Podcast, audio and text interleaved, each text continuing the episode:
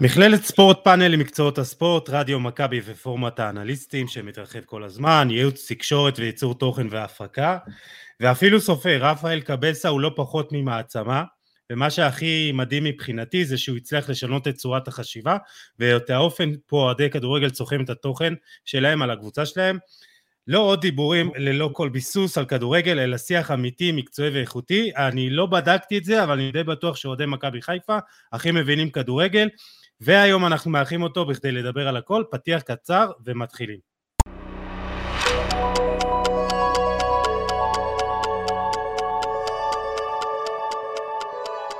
ברוכים הבאים לפרק ה-90 של חולי הכדורגל הפודקאסט, רפאל קבסה מתארח איתנו פה היום, כאמור, והולך להיות לנו פרק גדוש בכל טוב ומרתק, אבל קודם כל נגיד לו שלום, קבסה, מה המצב? בוקר אור, הכל בסדר. מה העניינים? אתה מרגיש טוב אחרי אתמול. כן, החיפאי, אתה יודע, הדברים שלוקחים בשיניים לפעמים הכי מתוקים, אבל כיף גדול, כיף להתארח אצלכם. אה, תענוג. כן, זה תמיד כזה התלבטות שכאילו, אתה יודע, איזה מין אה, רצון שלנו שכל אורח שמגיע, אה, אנחנו מקווים שהקבוצה שלו תנצח, כי אם לא, אז כזה, אתה יודע, מרגיש לנו שהוא בא כזה פחות עם אנרגיות, אבל אה, שמח בשבילך שהקבוצה שלך ניצחה. אה, גיל, מה העניינים? בעולמות שלנו גם צריך לדעת לפעמים להפריד את זה, אתה יודע. אה. אני יודע, צריך להיות מקצוענים עד הסוף, אתה אומר. בדיוק, בדיוק. טוב, גיל, מה קורה? בסדר, אני האמת, אני האמת יותר אוהב לשמוע פרקים של האנליסטים קצת אחרי משחקים שהם פחות, אה, אתה יודע, פחות הלכו בקלות, ככה זה יותר, יותר מעניין אותי, אתה יודע, כי בואו בוא נדבר תכל'ס, אחרי חמישיות ושישיות, אתה יודע, יושבים ו... כן, ברור שיש מה לנתח, אבל אתה יודע, זה אותי אישית יותר מעניין אחרי, אחרי משחקים קצת פחות טובים. דרך אבל... אגב, אתה, אתה לא טועה, כי תמיד הטראפיק הוא הרבה יותר גבוה, ואני רואה גם את מספר ההאזנות תמיד הרבה יותר גבוה, דווקא כן. אחרי מפסידים, גם לנו ברמת התוכן, תמיד יש יותר על מה לדבר אחרי שמפסידים. כן. ואתם אה, מצליחים להישאר אה, בפורמט הזה, עוד נדבר עליו, מצליחים להשאיר את האמוציות גם כזה בצד, ונטו באמת לנתח ולהסתכל על הדברים בצורה מקצועית וקרה יותר? אמ, אתה יודע, תמיד, אה, תמיד משתחרר למישהו, אמ, ותמיד, לפעמים אני גם קצת נותן את החופש הזה, את הדרור לאחד או שניים מהאנליסטים, כן לא יותר מדי, אבל אה, לרוב אני דואג, לפחות כמגיש, שזה יישאר אה, מאוד קר, שזה יישאר ניתוח אנליטי, אומנם צריך לתת את החיות של זה בצורה אחרת, אבל, אה, אבל ברגע שהחלטנו על ללכת על פן מקצועי, זה עד הסוף. אז, אז אני חייב באמת להגיד לכם, להתעכב דווקא על, הרגע, על הקטע הזה. ראיתי אה, את שרון דוידוביץ' מרטווט איזה אה, קטע קטן של סקאי uh, ספורטס, של גארי נבל וג'יימי uh, קרגר מראיינים את הקשר של סאות'המפטון, וורד פראוס, והם מציגים לו את הבעיטות שלו ואת ה... באמת גרף כאילו מאיפה הוא בועט ומאיפה הוא כובש, בעיטות חופשיות.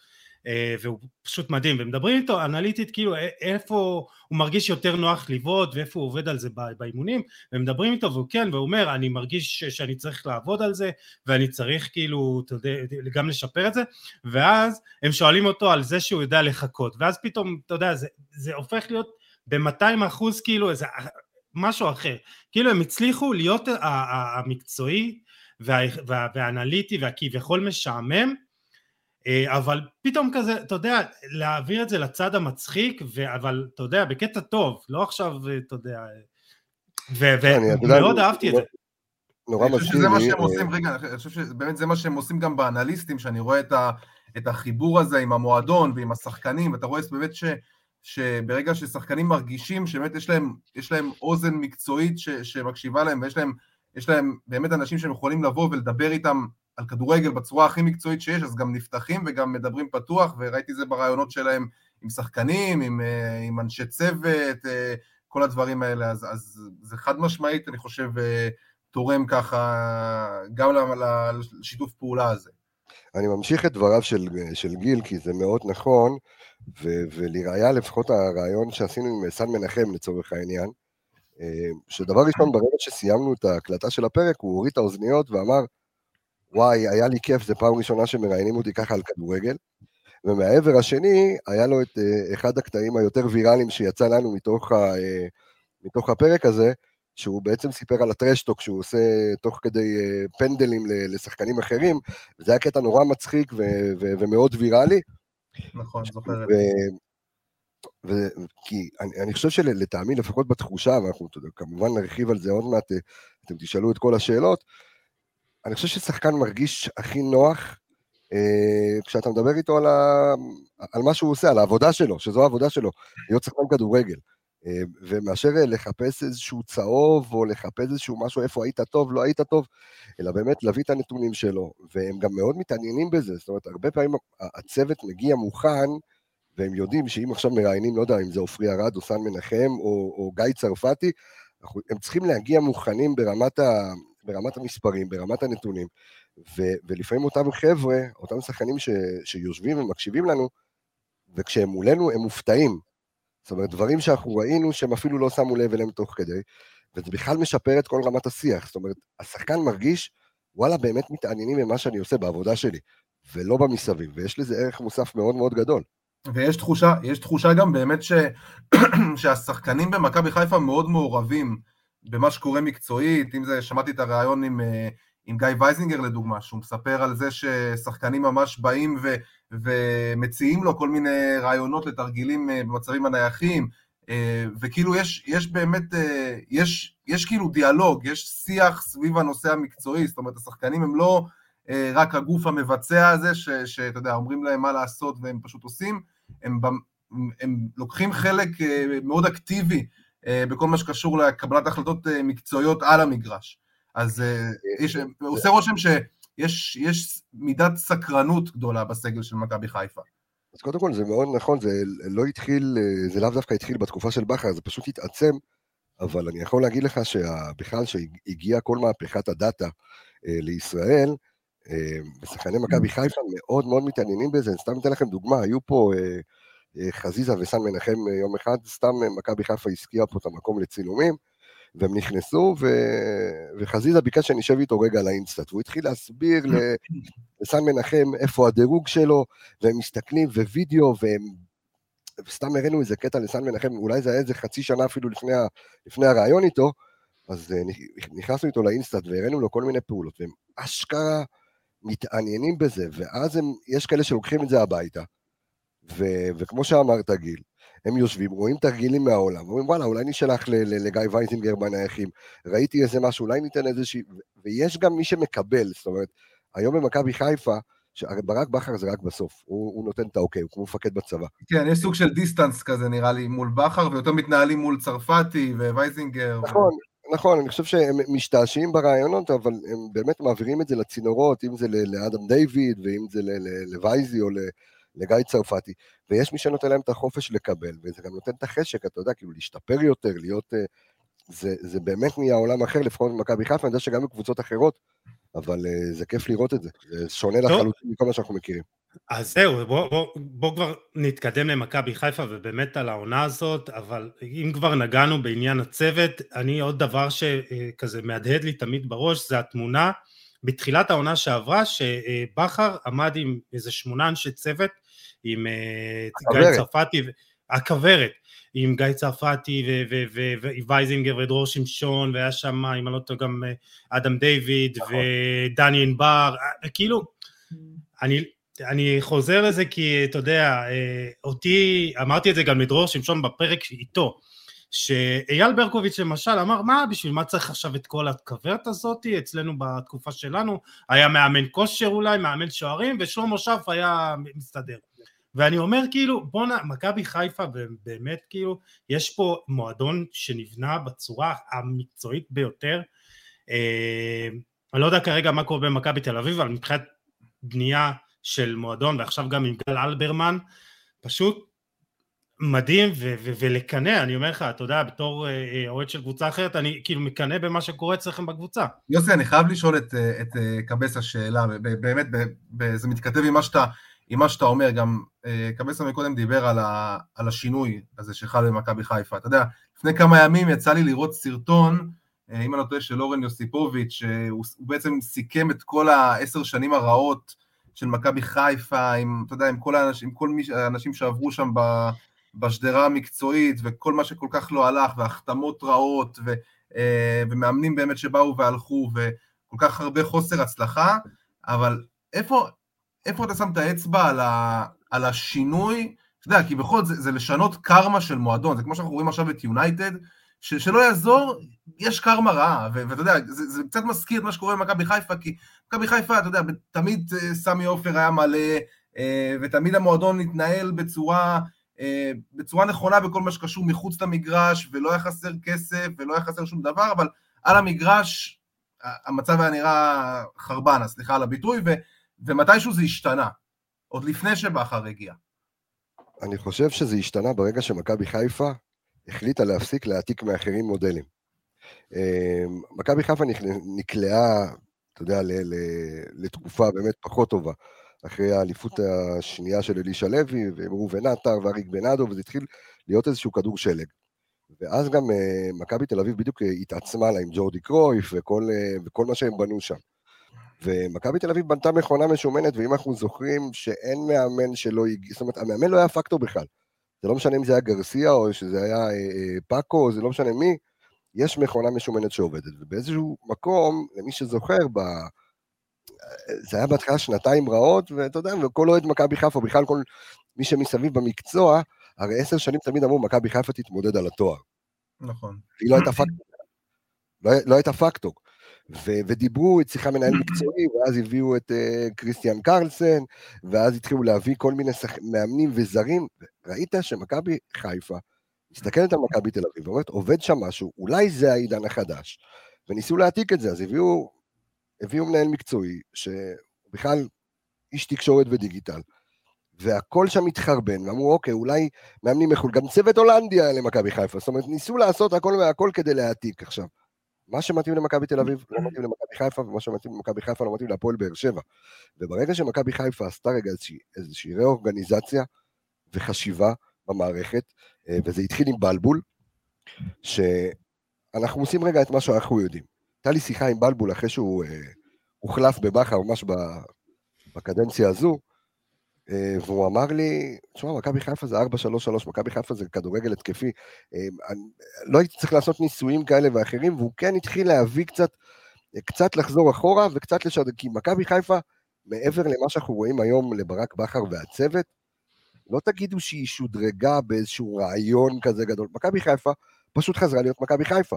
וברגע נכון. שהיא לא ניסתה להמציא את הגלגל, אני לא מדבר עכשיו טקטית בתוך המגרש, אנחנו תכף נדבר על, על הרעיונות הטקטיים של בכר, אבל ברגע שמכבי חיפה הפסיקה להעתיק את המודל שלה מאחרים, אני חושב שאז היא עלתה חזרה על הגל. כמובן, עם השקעות נכונות, ועם סקאוטינג נכון, וקצת גל אלברמן, שהוא, אני חושב שהוא אחת הסיבות המרכזיות לשינוי הזה שמכבי חיפה עוברת.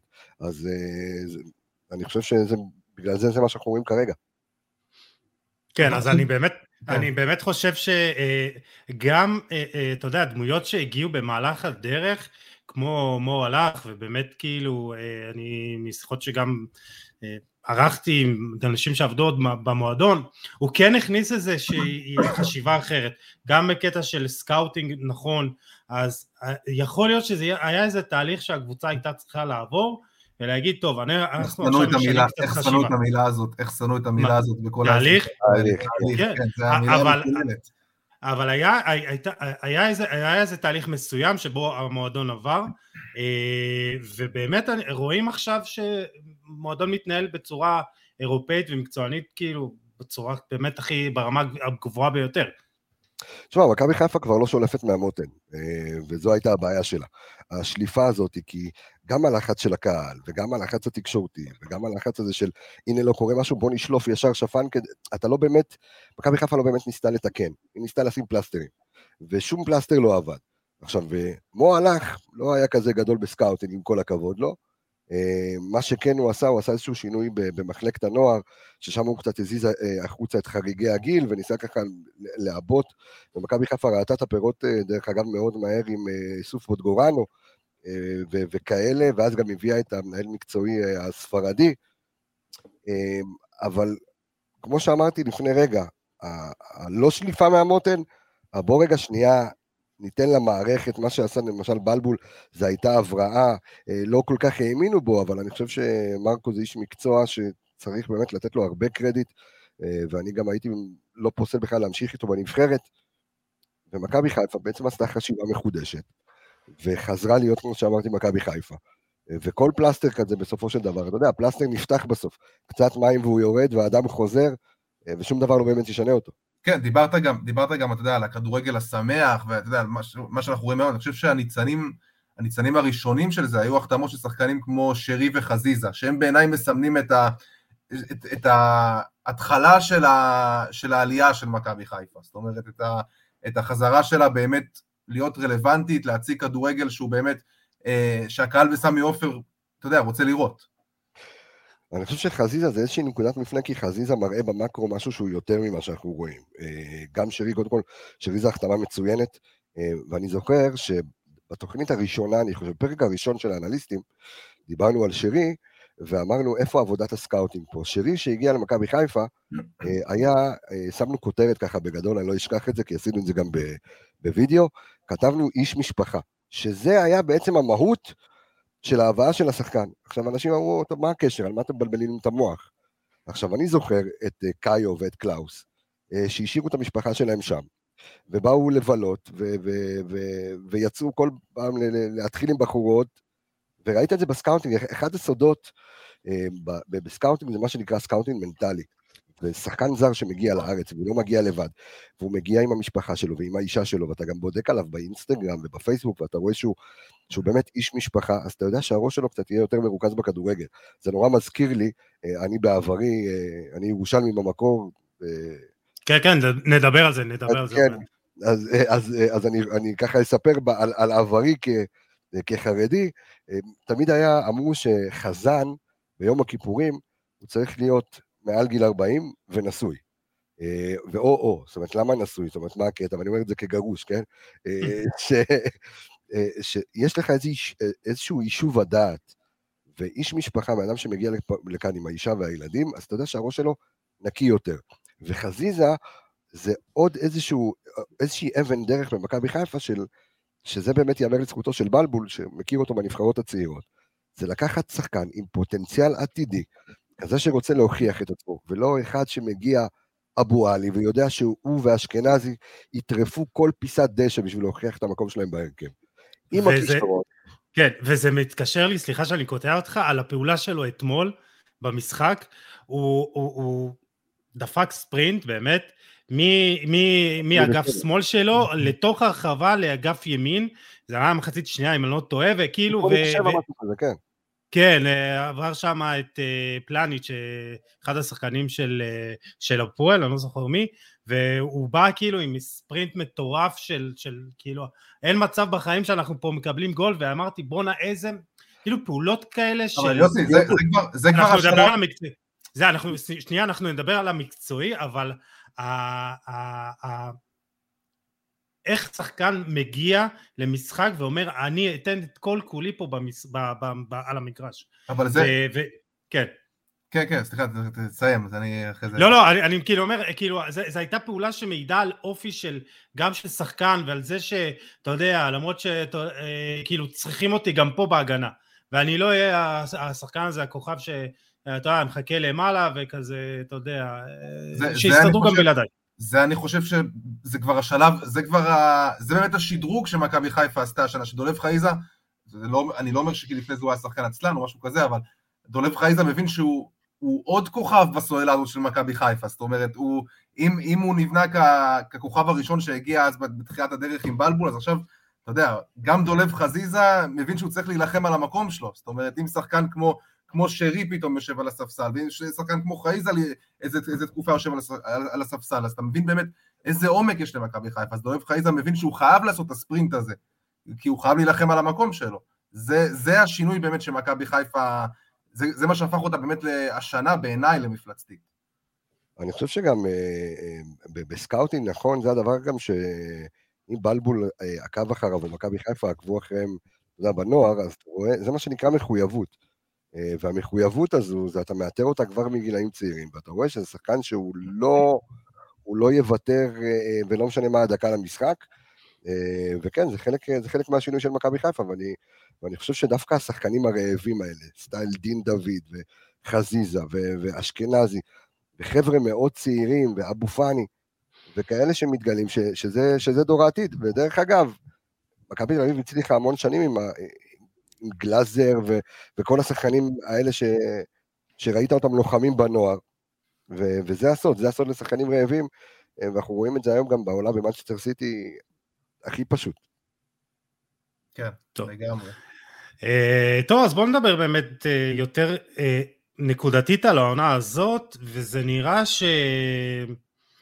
כאילו מבין כל הקבוצות בליגה, במיוחד, אתה יודע, עם הפועל באר שבע ומכבי תל אביב, שמכבי חיפה היא גם הכי uh, טובה, הכי איכותית, אבל היא הכי יציבה והכי מאומנת. ואחרי, אתה יודע, סיבוב ראשון שאמרנו זה ראש בראש אה, אה, עם הפועל באר שבע, כבר חיפה עם שש נקודות אה, הפרש, ואני לא מוציא עדיין את מכבי תל אביב מה, מהסיפור, כי היא יכולה לצמק את הפער לשמונה נקודות. אתה חושב ש, שיש משהו שיכול להפריע ממכבי חיפה לקחת עוד אליפות, ואולי זו הקלישה הכי טובה, אולי רק מכבי חיפה עצמה פה. אה, בעונה הזו אני חושב שכן, אה, כי הפועל באר שבע, אה, הבנו שזה לא יחזיק לאורך זמן, במיוחד בסגנון משחק שלהם. הנתון שהוציא קופר באחד הפוסטים שלו, על, על זה שהפועל באר שבע כבשה סך הכל, נכון למחזור הקודם אני חושב, 13 שערים במשחק שוטף, זה מראה הכל. עכשיו רוני לוי כמו רוני לוי, אנחנו יודעים איך הוא מאמן, אנחנו מבינים שהקבוצות שלו, סטייל אלי גוטמן של פעם, תן להם להיות, אתה יודע, קומפקטיות, להיות קצת רעות. אה, אני, אני תמיד אומר את זה ש, שרוני לוי הרי היה במכבי חיפה חמש עונות, יש לו ארבעה תארים, יש לו הרי גביע ושלוש, ושלוש אליפויות, ואני זוכר את המשחק ניצחון על מכבי תל אביב בגביע, שזה היה משחק שמכבי חיפה הסריחה את הדשא, כן, זה היה כאילו, לא, זה היה אנטי כדורגל. זה יוסי בניון הקשר אחורי. זה היה ו... כמה ימים אחרי ה-6-0. אחרי השישייה, נכון. כן. ו... ואתה יודע, וזה, וזה הסגנון של רוני לוי, והפועל באר שבע לאורך זמן, אה, עכשיו עוד פעם, אני לא מוציא אותם מהמשוואה, אני לא מוציא גם לא את מכבי תל אביב. אה, אתה יודע, אוהדי מכבי חיפה אה, מפחדים יותר ממכבי תל אביב מאשר הפועל באר שבע, כי זה היסטורית אני קורא לזה, כי זו קבוצה עם יותר אופי. אמ, אבל מכבי חיפה עכשיו מגיע, קודם כל להגיע לפלייאוף העליון עם פור כזה, אה, ולהגיע מהמקום הראשון בטבלה כבר באופן סופי לפלייאוף העליון, מאוד מאוד מאוד חשוב.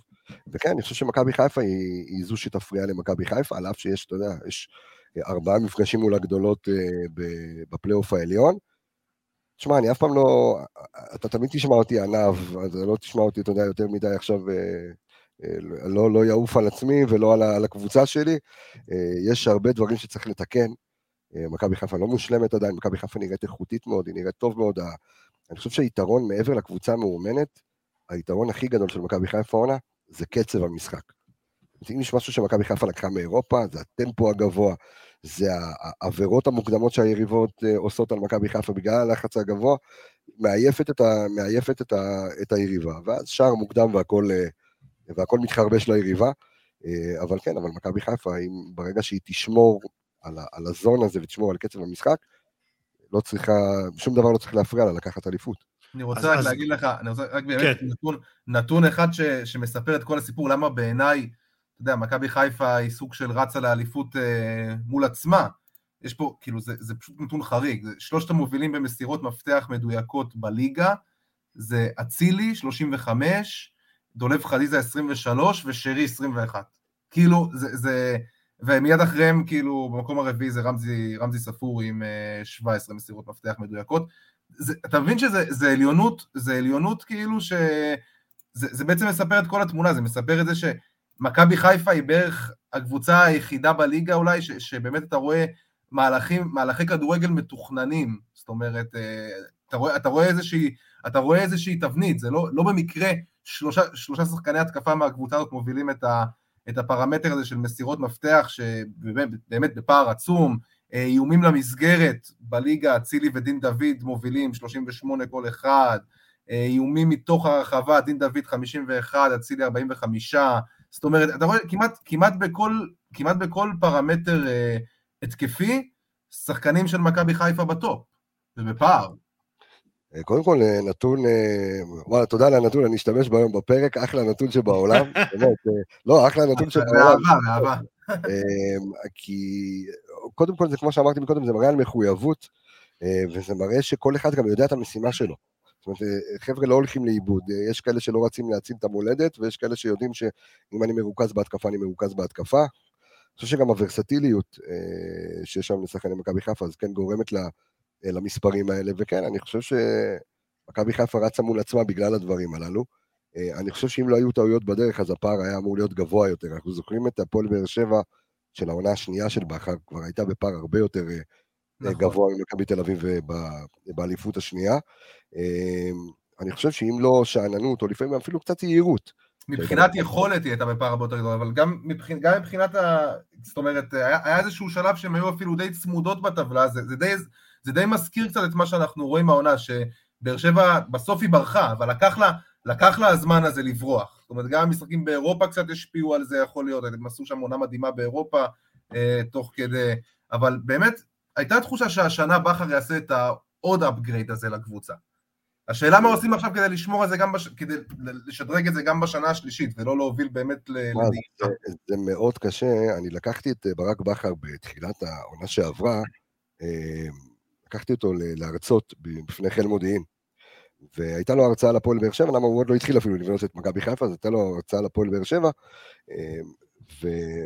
ואני זוכר את הסדר הכרונולוגי בהרצאה, שהוא, שהוא מדבר על זה, ש... אוקיי, יש את ה-back to back של האליפות השנייה, ואז האליפות השלישית זה הדבר הכי קשה שיש, כי אתה צריך לשמור קודם כל על רעב אצל השחקנים. דבר שני, גם הייתה להם עונה שלישית, זה אה, ברדה קיבל איזה סוג של התקף לב, ובוזגלו כבר לא היה אחרי שהוא קרא את הרצועה, ומליקסון... שיר צדק עם הפרשת ה... בדיוק. בקיצור, גם כל המנחוס הגיע, ובאיזשהו מקום אתה צריך גם לשמור על, על רעב. בסופו של דבר, אני חושב שכשדברים, לא, לא יודע אם באים לך בקלות, אבל לקחת אליפות ועוד אליפות ואתה צריך לשמור על הרעב, זה הכי קשה שיש. אה, אין לדעת, תן לי לסיים קודם כל את העונה הזו, לראות... אנחנו מדברים עליכם, מדברים עליכם כבר כאלופים, זה...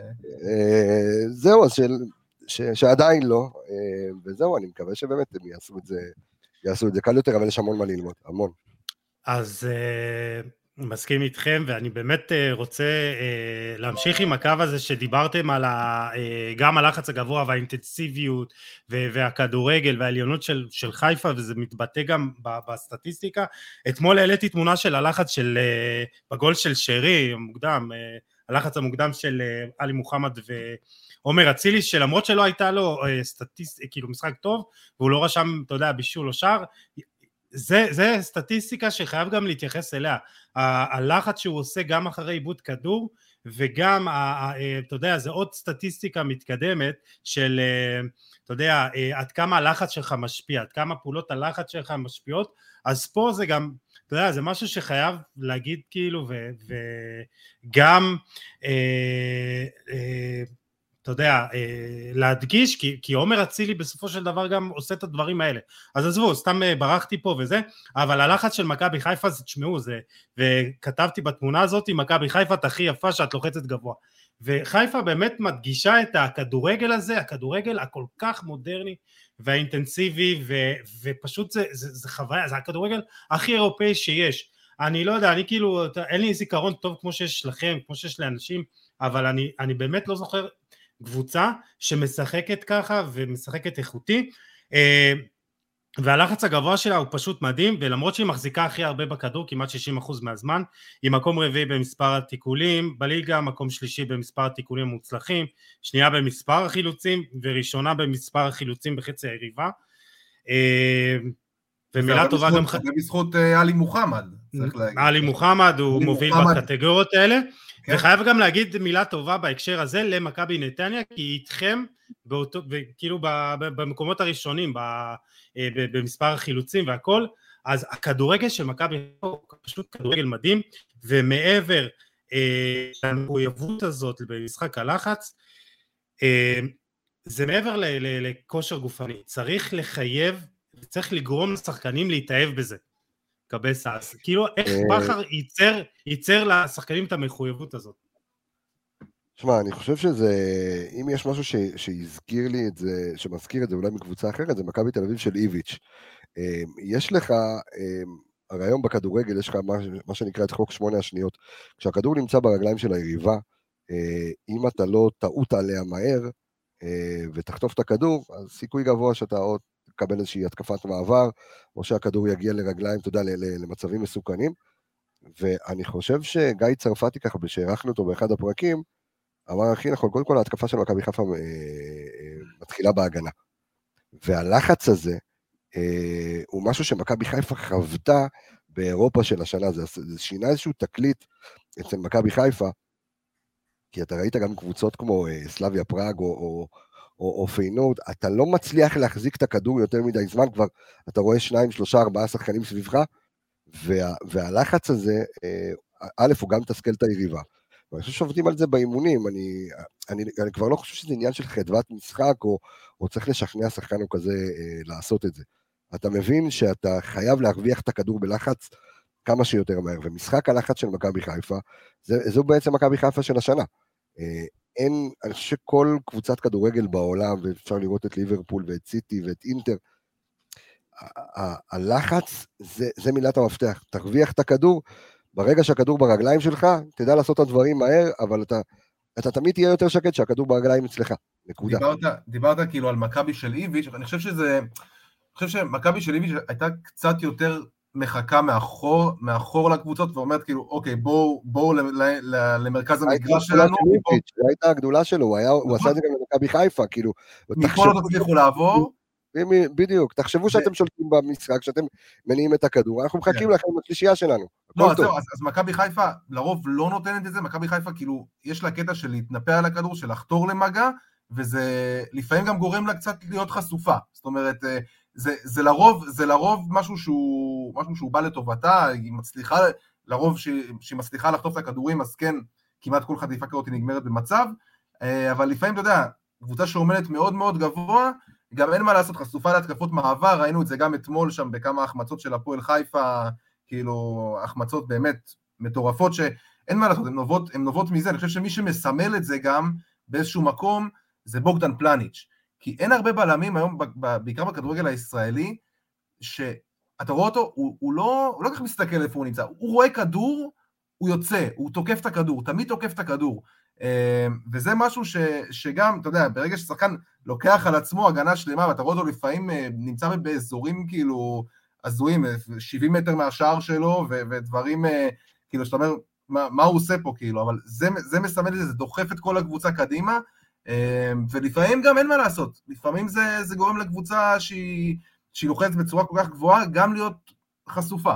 ואני חושב שזה... ראינו את זה גם אתמול, ראינו את זה גם נכון. אתמול. אה, הפועל הייתה פשוט כל כך קרובה לעקוץ, אני, אני גם לא אומר לעקוץ, כי, כי היא שיחקה כדורגל טוב, הפועל חיפה אתמול. וזה מוביל אותי אה, לנקודה, וזה כן. מוביל אותי לנקודה הבאה, שדיברתי על פלניץ', שהוא, אתה יודע, הבלם שהוא הרפתקן, אפשר לומר, אז הוא בדיוק צריך לידו, אני חושב שהציוות הזה שלו עם שון גולדברג, זה באמת שילוב מושלם. שחקן שהוא יותר, אתה יודע, אה, שון גולדברג זה לא שחקן שיותר מדי לוקח סיכונים, שחקן ש, שאפשר לסמוך עליו מאחורה, אה, לעומת פלניץ' שאתה יודע, לפעמים אה, עושה מה שהוא רוצה ככה על המגרש, אני חושב שזה באמת שילוב מושלם בין השניים האלה.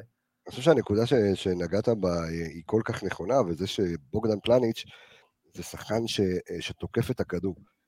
דבר שאנחנו לא רואים הרבה בכדורגל הישראלי, כי אתה יודע, בלם מתפקידו, זאת אומרת, זה יותר להגיב, פחות ליזום. ו, והיום חלוצים או קשרים שמגיעים ויש אה, בלם שאשכרה בא ותוקף את הכדור, אה, אז אתה כבר גורם לשחקן היריב קצת להתבלבל, או לאבד את הכדור, או, או להיחסם, אתה צריך להיות נורא נורא נורא מרוכז כשבלם, במיוחד עמלק כמו פלניץ' תוקף אותך, אה, ו, ו, ולא להתבלבל. אה, וכן, גם התיאום שלו עם אה, שון גולדברג הוא תיאום נדיר, מי היה מאמין ששון גולדברג יהפוך ל... לשחקן כל כך משמעותי בתפקיד שכמעט ולא שיחק בקריירה שלו. וזה גם הגדולה של ברק בכר, לבוא ולקחת שחקן ולהפוך אותו ממגן שמאלי בינוני לאולי בלם הישראלי הכי טוב בליגה. זהו, שהוא הגיע בכלל כ... אתה יודע, מחליף לסן מנחם. Yeah. ו- ומה שעוד יותר מדהים, שגם כשהוא שיחק בלם, הוא שיחק בקו חמש. אה, ועכשיו הוא בלם בקו הארבע, וראינו אתמול כאילו הצלה מדהימה, אולי הצלת העונה. פעם חמישית יש... העונה יש לו הצלה מהקו. זהו, יש רגעים מכוננים כאלה בעונה, אז יכול להיות שזה גם אחד מהם.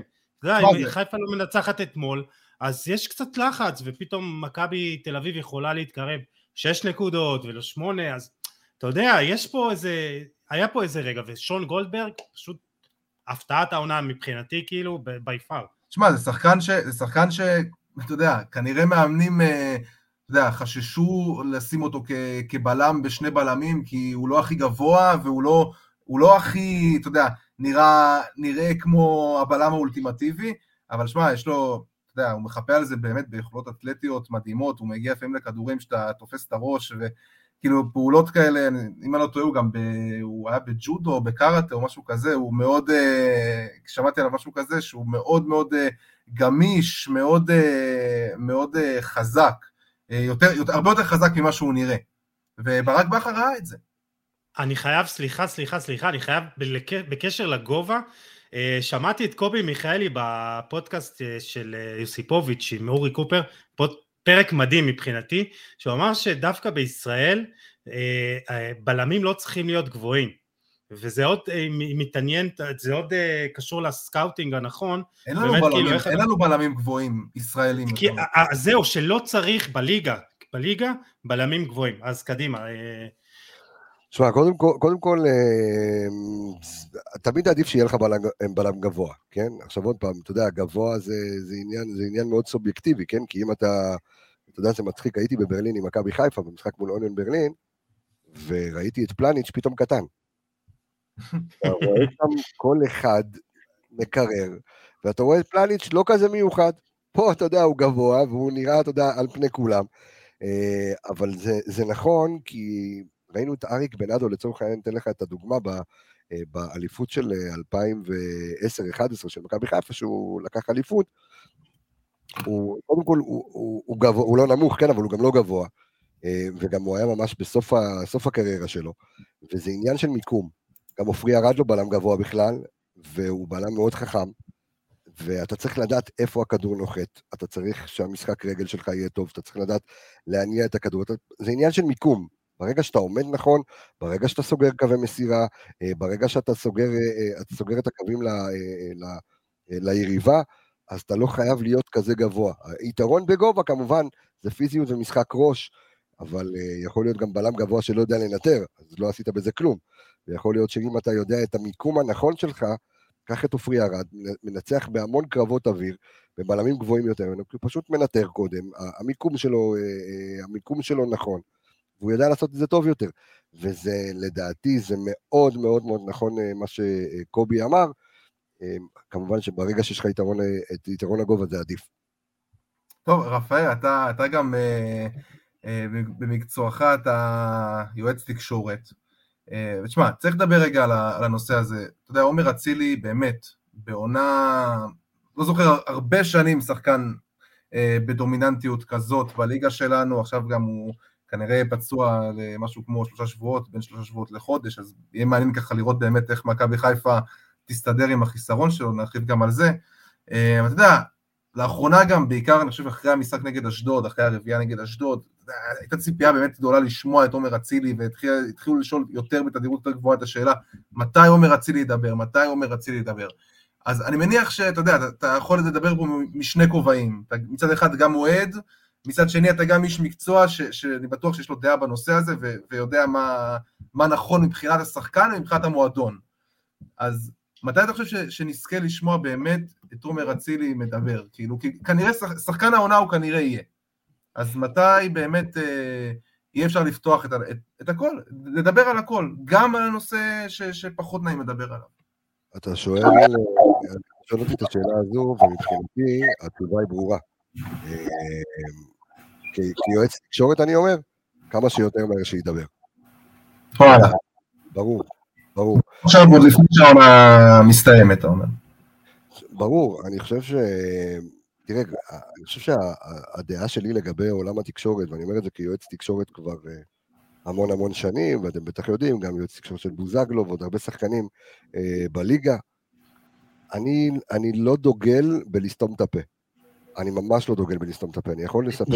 יש אנשים, יש אנשים שצריכים לסתום את הפה לפעמים, כאילו, אתה יודע, מדברים, או שהם פשוט צריך להיות תקשורת טוב יותר, או שצריכים להיות תקשורת. אני אגיד לך מה, אני מעדיף לנהל משבר מאשר, אה, מאשר ששחקן לא ידבר, אוקיי? אני אגיד לך גם למה. אה, אני חושב שכדורגל זה שואו, זה ספורט. ואין דבר, הרי זה מה שמוכר כרטיסים, זה מה שמייצר עניין, ובסופו של דבר אתה רוצה לשמוע את השחקנים. זה סבבה לראות אותם על הדשא והכל, ואתה יודע, כל המצקצקים על בוזגלו במהלך השנים, אה, שחקן של אינסטגרם, ויגידו מה שיגידו, אני הנחיתי אותו לאורך כל השנים. לדבר, לפעמים צריך להבעיר את האש, ולפעמים צריך אה, אה, להגיד מה שאתה רוצה, כי זה כדורגל. אז יגידו, אז יכתבו עליך ככה ויכתבו עליך ככה. אף אחד ממי שכותב עליך לא יפרנס אותך בסופו של יום. ואתה צריך לבוא ולהגיד הכל ולדבר, כי אני חושב שלקוח הקצה, ואני מסתכל רגע על האוהדים, אה, אה, לפעמים גם כלקוחות, אוקיי? למרות שזה לא לקוח אה, רגיל, אבל אני, אני היום כאוהד, אני, יש מוצר שאני צורך, ואני גם משלם עליו המון כסף. אם אני משלם לצ'רלטון, ואם אני משלם כרטיס, ואם אני משלם, אני לא יודע מה, מרצ'נדייז, אני לקוח באלף ואחד אספקטים, ואני רוצה לקבל שואו. אני לא רוצה שחקן לסתום לי את הפה. עכשיו, נכון, אצילי עשה משהו שהוא צריך גם לעמוד מאחוריו. ובטוח שישאלו אותו. עכשיו, בסופו של דבר, יועץ תקשורת יכול להנחות את, את, את, את השחקן שעובד איתו, מה להגיד ומה לא להגיד. מה אתה היית, מה אתה היית מייעץ לו, אם היית צריך לייעץ לו? עכשיו הוא בא מרעיון, תשמע, זה, זה באמת, זה רעיון שהוא כנראה בהיקף מאוד נרחב, ויש הרבה, הרבה מאוד על מה לדבר. איך אתה היית מכין אותו לדבר הזה? תשמע, אני חושב שלפחות, אתה יודע, אמרת מקודם, האם הוא צריך לדבר רק בסוף העונה. עכשיו אני אומר, תשמע, למה או-או אם אפשר גם וגם? עכשיו, יכול להיות שאולי כרגע, כדי לא להסיט את השיח אה, מהכדורגל, אין בעיה, תדבר. תדבר על כדורגל. עכשיו, אין שום בעיה שברגע שמראיינת או מראיין ישאל אותך, אה, אה, מה עם הסיפור שהיה לך עם, ה, עם הצעירות, אז תגיד, אני לא רוצה לדבר על זה, אני אדבר על זה כשיגיע הזמן. בואו נדבר על כדורגל. אז תענה את זה פעם אחת, פעמיים, שלוש, אבל אין היגיון שאחרי ששמת רביעייה, אתה לא תדבר. אז תדבר קצת על הקהל של מכבי חיפה, תדבר קצת על התחושה, תדבר קצת על ה... תדבר על הכל. אתה לא חייב לדבר על זה, הוא יודע שהוא היה לא בסדר, ותאמינו לי שהוא יודע הכל. אה, ובוא נגיד, אה, קריסטיאנו כן, רונלדו... נקודת פתיחה שהובילה לכל, הס... לכל המצב הזה שאנחנו נמצאים בו עכשיו. כאילו אי אפשר להתעלם מזה, אתה מבין? זה קצת, זה קצת יהיה צורם להתעלם מזה. אני, אני, אין בעיה, אבל אני אומר, זה יהיה צורם מבחינת זה שישאל. אני עכשיו, אני עכשיו נכנס עוד פעם לשני כובעים. אני מדבר על הכובע של המראיין, שהמראיין חייב לשאול את השאלה, אוקיי? אחרת הוא יפגע בעצמו ב- ב- בעבודה שלו. כעיתונאי, תשאל. כשחקן, אל תענה, הכל בסדר. עכשיו, אני אומר שוב, אני, אני יודע היום לשקף מצב לשחקן כדורגל ולהגיד לו, אני יודע בדיוק גם מה ישאלו אותו, ואני גם אומר לו מה לענות. עכשיו, בסופו של דבר, בטוח שבסוף צריך לפתוח את זה. השאלה היא מתי, אבל לא לדבר בכלל, זה גם לא פתרון. כי אני חושב שאותם אה, אה, אה, עשרות אלפי אוהדים שברחבי הארץ אה, וילדים שאוהבים את אצילי ורוצים לקנות חולצות שלו וכן רוצים לשמוע אותו, אה, אז הוא יכול גם לדבר על הכדורגל, הוא יכול גם לה, להלהיב בלי, אה, אתה יודע, בלי להזכיר. ישאלו אותו, אל תענה, אבל לבוא ולסתום את הפה לחלוטין. עכשיו, לשאלתך, אני חושב שהוא כן צריך לדבר על הנושא הזה. כרגע לא, עכשיו, יש את המשימות, של מכבי חיפה, אה, יש לו את המשימות שלו עד סוף העונה, הכל בסדר, אבל לא לדבר בכלל, לא יודע, זה לא, לא קביל בעיניי. בוא, בוא נתמקד אולי אה, בקטע המקצועי, אה, כמו שגיל אמר, אה, הוא אמור, אצילי אה, אה, אמור להיעדר כשלושה עד ארבעה שבועות בגלל הפציעה בשריר האמסטרינג. אה, איך אתה רואה את מכבי חיפה מסתדרת אה, בלעדיו? אה, שמע, מכבי חיפה הייתה לפני אצילי, תהיה אחרי אצילי. אמ, אני חושב שהוא שחקן מאוד כישרוני, אה, באמת השחקן הכי חם של, של מכבי חיפה העונה, אבל אמ, למכבי חיפה יש המון פתרונות גם בלי אצילי. זאת אומרת, אה, או שמכבי חיפה אה, תשנה את השיטה שלה. מכבי חיפה כבר שיחקה השנה יהלום, מכבי חיפה שיחקה 352, ו... מי שיכול להיות בכנף יכול להיות שרון שרי, שהתחיל את הקריירה שלו במכבי חיפה כשחקן כנף, אה, צ'יבוטה שהיה בלודו גורץ גם כן אה, כנף ימין, גם יכול לשחק שם, חזיזה יכול לשחק שם, יש לא מעט פתרונות, יכול להיות, אתה יודע מה, שזה גם לטובה. יכול להיות שמכבי חיפה צריכה גם אה, אה, ללמוד כמו שהיא ידעה קודם, לשחק גם בלי אצילי. אה, ואתה יודע, כל שחקן יש לו את הזמן שלו ככה לנוח, אם זה בעקבות פציעה או לא, אבל יש את הפתרונות שמכבי חיפה תצטרך למצוא, ויש מספיק, מספיק שחקני אגף שיכולים לשחק בעמדה הזו, ואתה יודע, לא קרה כלום, הכל בסדר. אה, אז, אז בואו בוא באמת נדבר אה, על צ'רון שרי, והזכרת אותו, הנתון המדהים של אורי קופר, דיבר על זה לפני המשחק, אה, בכר הושיב את שרי על הספסל שבע פעמים, בחמישה מהמקרים שרי כבש במשחק שאחר מכן, כולל אתמול. יש פה איזה כוונת מכוון מצידו של בכר, לפי דעתך? לא, אני לא חושב, אני חושב שזה אחד הנתונים שהם יותר נתונים פיקנטריים מאשר נתונים של כדורגל. כך יצא, אתה אומר. כן, לא, אני, אני חולה על הנתונים האלה כי זה מגניב. אה, זה כמו הנתונים שהבאנו על אה, שלישיית בלמים עם קוקו, אה, ואני חושב ש, שעכשיו כבר לא, כי אופרי ארד הסתפר, אבל, אבל כן, אבל זה נתון, נתון מגניב. אני חושב אבל שצ'רון שרי, גם בעונה שעברה, באותה תקופה בדיוק הוא היה, היה פחות טוב, גם סופסל קצת, וחזר בזון לפלייאוף. ומכבי חיפה, אתה יודע, שנה שעברה, אולי השנה זה יהיה פחות, כי אצילי ככה הוא... מתעלם מעל כולם, אבל בשנה שעברה, אה, לי היה נורא קשה לבחור איזשהו שחקן עונה, כי בהתחלה זה היה ניקיטה רוקאביצה ו... ושרי, אחר כך זה היה חזיזה, אחר כך עומר אצילי נכנס, ואז שרי חזר עוד פעם לפלייאוף, אה, וג'וש כהן שככה שמר על איזושהי יכולת, ופלניץ', אני חושב שבכל שלב בעונה מישהו אחר ככה אה, הגיע לידי ביטוי. טוב, השנה זה ברור שזה עומר אצילי, כן? אמ, כן, בינתיים, אם צ'רון שרי או מישהו לא ידפוק עכשיו עוד איזה 20 שערים עד אז, אתה לא יכול לדעת. אבל כן. בינתיים זה נראה כך, כן. טוב, בואו נדבר קצת על אה, חוזה רודריגס. חוזה רודריגס שיחק העונה כקשר אחורי, קשר 50-50, מגן ימין, מגן שמאל ובלם ימין בקו 5. אה, אנחנו כל הזמן מדברים על הוורסטיליות של שחקנים, ושבאמת אה, זה חשוב שיש לך כל כך הרבה, אתה יודע, אפשרויות, להשתמש בשחקנים, אבל חוסר רודריגוס העונה נראה לי שובר כמעט כל שיא. כן, חוץ משוער הוא היה הכל. אני כן. חושב שחוסר רודריגס זה המשחק שבו בעצם אה, ברק בכר אה, סוג של גילה אותו, ואני חושב שזו הייתה אחת ההברקות של האנליסטים של מכבי חיפה. אני ישבתי עם האנליסטים במשחק מול הפועל תל אביב, בסיבוב הקודם, והלחץ שעשה שם ניר גלינגר גרם לרז מאיר פשוט לא להופיע, לה... כאילו לא להיות קיים.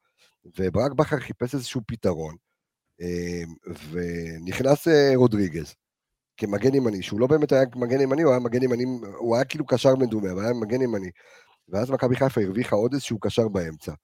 ואז פתאום גילית שהוא יכול להיות מגן ימני, הוא יכול להיות מגן שמאלי, הוא יודע להיות שמונה, הוא יודע להיות שש, השנה גם באירופה הוא שיחק בלם, אה, בלם מדומה, הוא שיחק גם בלם ימני במשחק הקודם אה, של מכבי חיפה.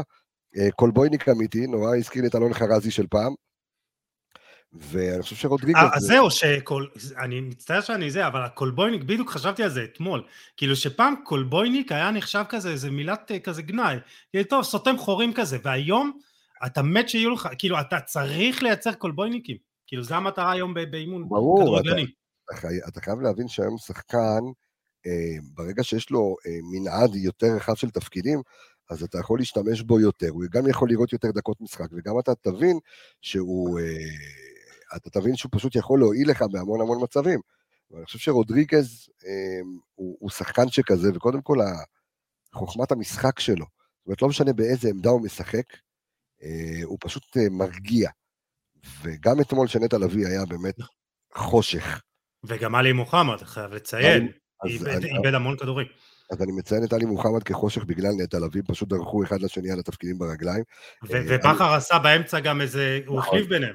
דקה 36 כן. עשה שם איזשהו סוויץ', אמ, ואני, אם אני הייתי ברק בכר לא הייתי מוציא את עלי מוחמד במחצית, אבל ברגע שרודריגז נכנס, אז אישרה שם איזשהו שקט ואיזשהו בלנס, והוא מביא את זה באמת מה, מהכדורגל הספרדי, הוא לא הכי מהיר, הוא לא הכי טכני, אבל הוא הכי חכם על הדשא. הוא רואה את המשחק, הוא יודע להרגיע, הוא יודע לאוורר קצת את, ה, את, ה, את הקווים, הוא יודע לתת איזשהו שקט לשחקנים, והוא שחקן מאוד חכם, לא עושה את פעולות, וראינו אותו אתמול, דרך אגב, שהוא נכנס גם לאמצע, פתאום ראית אותו גם שמונה, אפילו עשר, הבן אדם עשה כאן פעולות התקפיות על, על אגף ימין למעלה, אה, ו, ו, ו, ויצר מצבים מסוכנים לחברים שלו. ובאמת רודריגז זה תופעה שכיף לראות השנה, אם שנה שעברה, אה, עונה שעברה, העריכו את ה... באמת העריכו את היעילות שלו, השנה זה בא לידי ביטוי הרבה הרבה הרבה, הרבה יותר. מקווה בשביל מכבי חיפה שיחדשו לו את החוזה, שחקן פנטסטי, והוא גם מאוד, הוא גם צעיר עדיין. אז הייתי רוצה לראות אותו במכבי חיפה עוד כמה שנים. טוב, אז אני מאוד מקווה שהוא גם אה, יישאר, הוא אחלה שחקן, אני מאוד אוהב אותו. דיברת על קווים, הוא פשוט שובר קווים בצורה נהדרת, עם מסירות, וזה חשוב, כאילו, דיברנו גם קודם על אה, שון גולדברג, חייב לציין, זה עוד בלם שמרגיש נוח עם הכדור, אה, וזה טוב שיש לך קבוצה, אתה, אתה צריך את השחקנים האלה בקבוצה. טוב, אז קבסה, בוא נעבור לדבר קצת עליך. הזכרת את זה מקודם, ככה בקטנה, אבל... מאוד חשוב לנו גם להבין, להבין את הרקע שלך. אמרת שגדלת והתחנכת כחרדי בשכונת מאה שערים. אה, קודם כל, תספר איך זה לגדול כחרדי במאה שערים, נראה לי זה חתיכת, רק על זה אפשר אה, לעשות פרק שלם.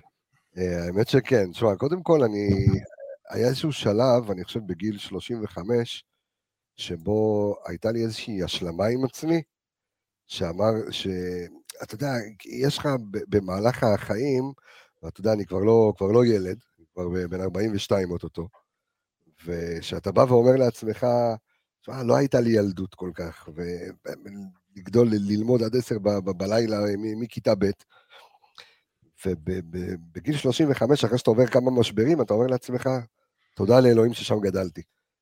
כי קיבלתי קודם כל את החינוך הכי טוב שיכול להיות בעולם, אם זה מכיבוד הורים, וכיבוד למבוגרים ממך, ולמורים שלך, ולכל מי שאפילו גדול ממך בגיל,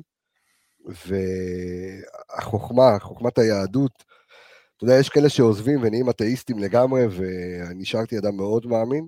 אתה, לא... עדיין, אתה עדיין בקשר עם, ה, אתה יודע, עם ההורים עדיין חרדים, ואיך איך מסתדרים עם הדברים האלה, עם העניין הזה? אז כן, אני יכול להגיד לך משהו, ושלא ייתפס שאני גזען או משהו כזה, אבל uh, מזל שאני ספרדי בקטע הזה, כי אם הייתי, אם הייתי אשכנזי אז היו מוחקים אותי. אה, אצל החרדים ברגע, החבר'ה האשכנזים שיוצאים, שחוזרים בשאלה, יש לי לא מעט חברים כאלה שפשוט מחקו אותם לגמרי, אה, ונקודה המשפחה לא רוצה להכיר בהם. אה, אז אצלנו, אצל המרוקאים פחות, קשה, אבל כן, אבא שלי, לאבא שלי היה מאוד מאוד קשה. באיזה גיל חזרת בשאלה? באזור גיל 17, משהו כזה. רציתי להתגייס לצבא. אני גדלתי ב... גדלתי בשכונת גאולה מאה שערים, אה, שם גם למדתי, אה, מי שירושלמי מכיר, גם אה, גרתי רוב השנים שם בשכונת מקור ברוך, ממש צמוד שם גם לישיבת פורת יוסף וכל המקומות הללו, וגם בתור ילד הייתי fronter, תמיד הייתי ב front, זאת אומרת הייתי, מי שישמע את זה עכשיו אולי זה יישמע לא הזוי, הייתי פייטן, הופעתי בכל הארץ, הייתי שר, אני לא אצליח. יש לך קול, יש לך קול של... לא, לא נשמע כזה הזוי. זה לא... לא, הגבהים שהייתי מגיע, יש לי קול פס של הסיגריות, אבל הגבהים שהייתי מגיע אה, בשירה, אה, אבל כן, שמע, זו הייתה ילדות מאוד מרתקת. ואני חושב שירושלים זו קודם כל עיר מדהימה, ועיר ש... שהיה לי הרבה שנים קשה לחזור אליה, כי זו עיר שלא קלה לעיכול. אתן לך איזה סיפור קטנטן, אני לא אשכח את זה. אחד החברים הכי טובים שלי אה, הוא ירושלמי. הוא היה איתי בצבא, אה, ליאור הוא עץ שרוף מהמזרחי, כאילו. ו... וכשהייתי בצבא, אז הוא אמר לי, הייתה לנו רגילה, רגילה ראשונה, וכל כך התחברנו, הוא אמר לי, תשמע, אתה חייב לעשות את השלושה ימים הראשונים אצלי, אה, בירושלים, גר בפסגת זאב. בקיצור, אמרתי לו, יאללה, סבבה, נסעתי אליו לרגילה, ואז ככה הוא לקח אותי לבלות ב...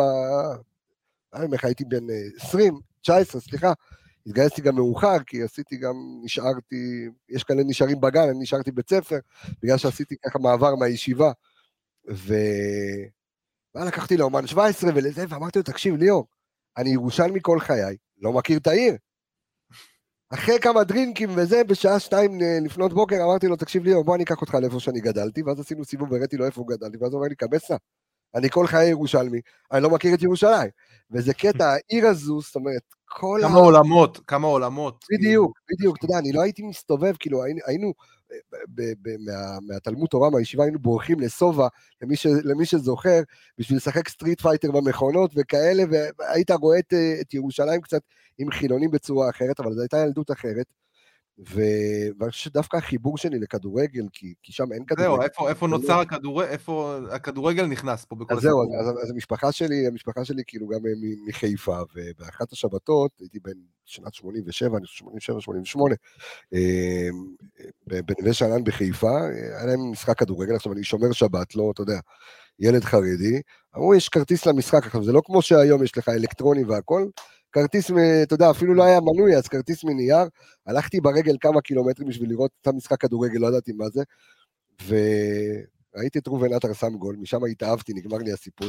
לא, ושתבין שאני גדלתי בתקופה של מלמיליאן ואלי אוחנה, זאת אומרת, הפריחה הכי גדולה של ירושלים, כל ירושלים, ושתחשוב, זאת אומרת, אני גרתי גם ברחוב רש"י, שזה מתחת לאגריפס, זאת אומרת, זה, זה שוק מחנה יהודה, זה מעוז ירושלים, ומעוז של בית"ר, אבל לא יודע, משהו בראובן, כאילו זהו, גרם לי להתאהב במכבי חיפה, ומשם, אתה יודע, כל כך התעניינתי, ושעברתי, כאילו, עברתי לישיבה, אה, אני למדתי בישיבה בבני ברק, ושם זה כבר הגיע, הגיע הגיל, כאילו, שאתה, זהו, אתה, אתה רוצה לראות את מכבי חיפה, ושם מכבי תל אביב הייתה משחקת בצדון רמת גן, ומכבי חיפה הייתה מגיעה למשחקים שם, ואני מצאתי את עצמי בתור, אה, אתה יודע, נער בבני ברק, אה, מדביק את הפאות בג'ל, עובר, בורח כאילו שם מאחד הבוטקאים, והולך לראות את מכבי חיפה כשהיא מגיעה לה, אה, לאזור. ויש איזה סיפור גם שאני מספר לתלמידים שלי, אחד הדברים שעשיתי ב, בישיבה, זה אסור, אסור לשמוע רדיו בשבת, אתה יודע, כמובן, ואני בישיבה, השם ישמור, גם לא כדורגל, כלום.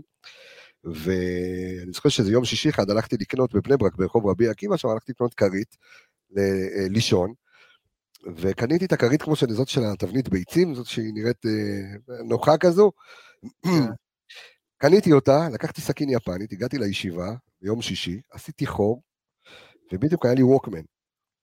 ווקמן בתוך החור, והיה שם כמובן גם טרנזיסטור, הדלקתי את זה ושמתי את זה על, אה, על ווליום 1-2, לראות שאם אני שם את האוזן על הכרית, שומעים, וכשאני מרים את האוזן, לא שומעים. הדלקתי את זה לפני שבת, כיוונתי על רשת ב' לשירים ושערים, ויום שבת, קבוע, שעה שתיים, נכנס לישון, הרי בישיבה, בש, בשבת כאילו לא לומדים, זה כזה חופש, מתפללים, אוכלים ולכו תנוחו. סחבק נכנס שעה שתיים, מדביק את האוזן עד השעה שמונה בערב, לשמוע שירים ושערים, להיות... Uh, וידעתי שהכדורגל יהיה חלק מהחיים שלי, שזה היה מבחינתי... אז יכול להיות שראובן עטר אחראי לחזרה בשאלה שלך, כאילו שם... אה, חד משמעית, כן, יש לו חלק. הוא ואייל ברקוביץ', שנורא כעסתי על, אה, לא אשכח את זה, גם הייתי תלמיד ישיבה של ראובן עטר, זה היה שנת 94, עזב למכבי חיפה להפועל חיפה, שבר לי את הלב, מאז יש לי למעלה מ-200 חולצות אה, ירוקות עם ספרה תשע מאחורה, אה, בגלל שראובן עזב לנו, אבל, אבל כן, זו, זו הייתה, הייתה ילדות מיוחדת, באמת, לגדול בבית חרדי, אבל לקבל, ואני גדלתי, גדלתי אצל הרב עובדיה יוסף, גם אה, ברחביה וגם בשיעורים שלו במוסאיוף אה, בכל מוצאי שבת. הרב עובדיה יוסף היה בשבילי כל העולם, וזה באמת ילדות מיוחדת, כאילו, אתה יודע, אבא שלי תמיד אומר לי, אני לא יודע איך לא יצאת דפוק, כאילו, מכל, ה, מכל הדברים הללו, אבל אתה יודע, אני מודה, מודה לאלוהים על, ה, על המקומות ועל, ה, ועל, ה, ועל הדברים שבאמת התבגרתי בגיל כל כך צעיר, כבר הייתי כל כך בוגר מכל מה שעברתי, ו- וזכיתי, פשוט זכיתי. מה, וכשאתה שומע כאילו שירים ושערים, ככה מצמיד את, ה- את האוזן ל- לכרית, אתה, אתה מבין שכאילו שאתה רוצה להיות חלק מזה, מהתקשורת, כבר התחיל איזה הניצוץ ש... הזה, של לרצות גם אני, להשמיע אני, את הדעה שלך ואת ה... אני, אני לא ידעתי מה, כי אתה יודע, בסופו של דבר זה הדבר היחיד שריתק אותי. אתה יודע, זה הדבר היחיד ש, ש, שהדביק אותי. אני לא אשכח שגם בגיל 15 אה, העיפו אותי מהישיבה, כי לקחתי את החבר'ה אה, לשחק כדורגל במגרש של רמת עמידר. עכשיו, למדתי בבני ברק, ו... וכאילו תפסו אותי, היה, תראה את הקטע, היה אסור בישיבה, היה מותר לשחק כדורסל, אסור לשחק כדורגל, כי זה משהו אלים או משהו כזה, ותמיד זה לקח אותי כאילו למקום של הכדורגל, לא חשבתי שאני אעסוק בזה, זה לא, לא דמיינתי לעצמי. שאני... היית, הכל התחיל מזה שהיית סורר בעצם. בדיוק, כן, הייתי שבבניק, כאילו במלוא מובן המילה, הייתי בעייתי, אה, אבל כן, אבל זה, זה לקח אותי לעולמות של הכדורגל. טוב, ואיך, אה, כן, ואיך באמת התחילה, כן. כי התחלת כעיתונאי אה, ספורט ב, ב, בערוץ הראשון, תקן אותנו נכון, אם אני טועה, נכון. מה, מה בדיוק עשית שם? כאילו איך, איך, איך בכלל הגעת לזה, איך אמרת? זהו. אז, אז, אז מדהים, כי דווקא מכבי חיפה הביאה אותי ל, ל, ל, לכל המקומות הללו. אני הייתי, אחרי שהשתחררתי מהצבא, הייתי בחיל הים, אחרי שהשתחררתי מהצבא, אז אתה יודע, כל אחד מחפש את עצמו, ואמרתי, אוקיי, מה, מה, מה לעשות בחיים? אין לי תעודה, זאת אומרת, אין לי בגרות, לא למדתי, כאילו, שוב, למדתי, אתה יודע, ישיבה תורנית, למדתי גם בתיכון בקריית טבעון אחרי שעזבתי, אבל עד איזה גיל 19 ומשהו, ואז התגייסתי. אמ, ואמרתי שאני יודע לדבר, ויש לי שכל. אז אני יכול להיות איש מכירות, זה מה שאני יכול לעשות מזה. אה, ועבדתי כאיש מכירות, ובאחד הפעמים, אחד החברים שלי, שבאחד המקומות עבודה שעבדתי, אמר לי, תשמע, יש איזה אתר אוהדים של מכבי חיפה, אני מדבר איתך על שנת 2003-2004, אה, ובוא תכתוב, עכשיו אני טוב בכתיבה, אני יודע לכתוב, ושוב, אני זוקף הכל לזכות המקום שבו גדלתי, שהעברית והכתיבה והניסוח זה, זה כל מה שאתה עושה כל היום, ואתה לומד בעל פה והכל. והתחלתי לכתוב לאותו אתר, אותו אתר אוהדים של, של מכבי חיפה. ואז החלטתי אה, גם להקים אתר משלי. אמרתי, אני רוצה להביא עוד יותר איזשהו חיבור בין המועדון לקהל, והתחלתי בשביל ההובי, בשביל התחביב. הקמתי את האתר שקיים עד היום של אוהדי מכבי חיפה, נקרא mhfc.co.il, וככה כתבתי ועשיתי, ואז לקחתי, כאילו, הייתי לוקח מצ... אה, מצלמה קטנה אה, ו... ומיקרופון קטן, שמתחבר למצלמה, והולך אה, למחלקת הנוער של מכבי חיפה. עכשיו, אז ב, ב, באותו זמן, במחלקת הנוער של מכבי חיפה, הייתי מראיין ילדים חמודים בשם עדן בן בסט, תומר חמד, בירם קיאל, מאור בוזגלו, אה, דור הזהב של אה, אה, רפאלוב, דור הזהב של, כן. של מכבי חיפה דאז. שם גם, דרך אגב, הכרתי את כולם, מי האמין שהקשרים של אז, בתור הם היו ילדים חמודים, אני הייתי קצת, הייתי יותר גדול, ככה גרמו לי זה, ו... ואז באחת הפעמים הייתי הולך, פשוט לוקח את האוטו והולך לאימונים והולך למשחקים, ואז uh, תומר לוי... וקיבלת יד חופשית כאילו מהמועדון, לראיין שחקנים? לא, את, את, את האמת, תראה, את האמת שבחיים לא שאלתי את, את המועדון, כאילו, אז היה בנוער. Uh, ודרך אגב, עד היום, זאת אומרת, אני, אומנם יש לי שיתוף פעולה עם המועדון, אבל אני תמיד הייתי עצמאי, אני לא אוהב. אני לא אוהב שאומרים לי מה להגיד, אף פעם לא אהבתי שאומרים לי מה להגיד, ולכן לא נתתי שמכבי חיפה תיתן לי חסות או משהו כזה. עשיתי את העבודה, הצלחתי להדביק את האוהדים, כי הבנתי את הפוטנציאל של אוהדי מכבי חיפה שכל כך חיים את הקבוצה שלהם, אה, ואני מדבר איתך עוד לפני שהפייסבוק קם בכלל. אה, ואז בעצם זה יצר איזושהי פלטפורמה אה, דיגיטלית לאוהדי מכבי חיפה להיות לא, מחוברים. אתה, אתה, אומר, אתה אומר כאילו, אתה מספר על, ה, על הקטע הזה שאתה לא אוהב שאומרים לך מה להגיד, וזה קצת סוטה מהנושא, אבל זה מקשר אותי למשהו שבאמת עניין אותי. אתה יודע, אתם, אתם דיברנו גם מקודם על שיתוף פעולה שלכם עם, עם המועדון, ואתה יודע, המועדון גם משחרר לכם שחקנים לרעיונות, ולא כמו שהוא עושה בדרך כלל, בוא נגיד עם כלי תקשורת מסורתיים, ואפשר להבין את זה כי אתם אוהדים, ואתם בסופו של דבר אנשים שיש לכם אינטרס שגם שהמועדון יצליח. נכון. אה, האם כאילו, אתה יודע, היו בעבר, אה, נדבר על תקופות אולי פחות טובות, שהיו קצת אה, תלונות על איך שדברים יוצאים, ו- ומה אומרים, ומה, ואתה רואה ששחקן מקבל תדרוך בדיוק מה להגיד, כמה כאילו, כמה יש לזה משמעות? תשמע, אני חושב שהמועדון הבין עם השנים וגם למד להכיר אותי, וגם היום, כשגם אתה מדבר גם בשנים האחרונות שאני הייתי כוח אה, אה, מאוד גדול, קודם כל המועדון ידע... לוקח זמן לבנות את האמון הזה, נראה נכון, לי. נכון. אה, ואני חושב ש... תראה, אני, אני התחלתי, אמרתי לך שהייתי מסקר שחקני נוער, ואז בכלל רוני לוי היה מאמן של הנוער. ואז אתה יודע, גם הכירו אותי קצת, כל הדור הזה שגדל קצת אחר כך, אבל לאורך השנים תמיד הייתי לא רציתי להביא צהוב ולכלוך. אז, אז לא דיברתי טקטית כמו היום, כן? אבל עדיין פחות עניין אותי, ה, ה, הייתי נורא נאמן לדרך שלי, והמועדון ידע אז שאני לא בא להזיק למועדון. גם uh, היו שנים לאחר מכן, לאחר סיפור שון כרמלי, שיענקלה שחר פשוט היה רוצה להתראיין רק אצלי, וידע שאני יכול להביא את הסיפור, גם בלי להתלכלך, והמועדון, אתה יודע, שמח עליי בקטע הזה. אבל לשאלת uh, יוסי, אה, ככה כי, דילגנו טיפה, אה, באחד האימונים תומר לוי ראה אותי. אה, וככה הייתי מתחבר עם כולם, אני בן אדם שיודע להתחבר, ואתה יודע, היחסי אנוש אצלי, אולי זה הכלי נשק הכי חזק שלי, זה היכולת לדבר עם כל אחד, באמת לא להיכנס עם אף אחד, כמעט ולא רבתי עם אנשים, אני מאוד מאוד דוגל בכבוד הדדי. ו... ותומר לוי אמר לי, תקשיב, מחפשים לערוץ אחד איזשהו כתב ספורט עכשיו, חסר להם, בצפון כתב ספורט. עבדתי, ב, עבדתי כאיש מכירות, הרווחתי כמעט אולי איזה 14-15 אלף שקל, כי הייתי עושה בונוסים כאילו מדהימים. אמ, ואמר לי שמחפשים, המשכורת הייתה 5.5 אלף שקל, שתבין כמה זה לרדת, כן. אבל זה היה חלום שלי. אמרתי, יא, אני אלך, אני אעשה אודישן. עשיתי אודישן, ו- ווואלה עברתי, לא ראיתי בעיניים, לא פחדתי משום דבר, לא מצלמה, לא כלום, למרות שזה מעולם, כי, כי אמרתי לכם, הופעתי בכל הארץ, את הפחד ממש לא היה לי. ווואלה, ועברתי את האודישנים, והתחלתי כתב ספורט בערוץ, אה, בערוץ הראשון, זיכרונו לברכה, זה שהיה כאן. אה, וככה לאט לאט עשיתי בהתחלה כתבות, הייתי, הייתי כתב ספורט שסיקר בעצם את כל אזור הצפון. שזה היה החל ממכבי נתניה ועד סכנין, הפועל חיפה, מכבי חיפה, אה, ובאמת כל, כל האזור הזה. ו- ואז לאט לאט גם המשחק המרכזי היה של ערוץ אחד, ואז כבר נהייתי גם שדר גבים עם מירי אליקים, ומי שזוכר את כל ה... אני ועמית אורסקי היינו משדרים ביחד, מצחיק, היום אנחנו מתחרים בבתי ספר, אבל uh, אני הייתי השדר קווים שלו.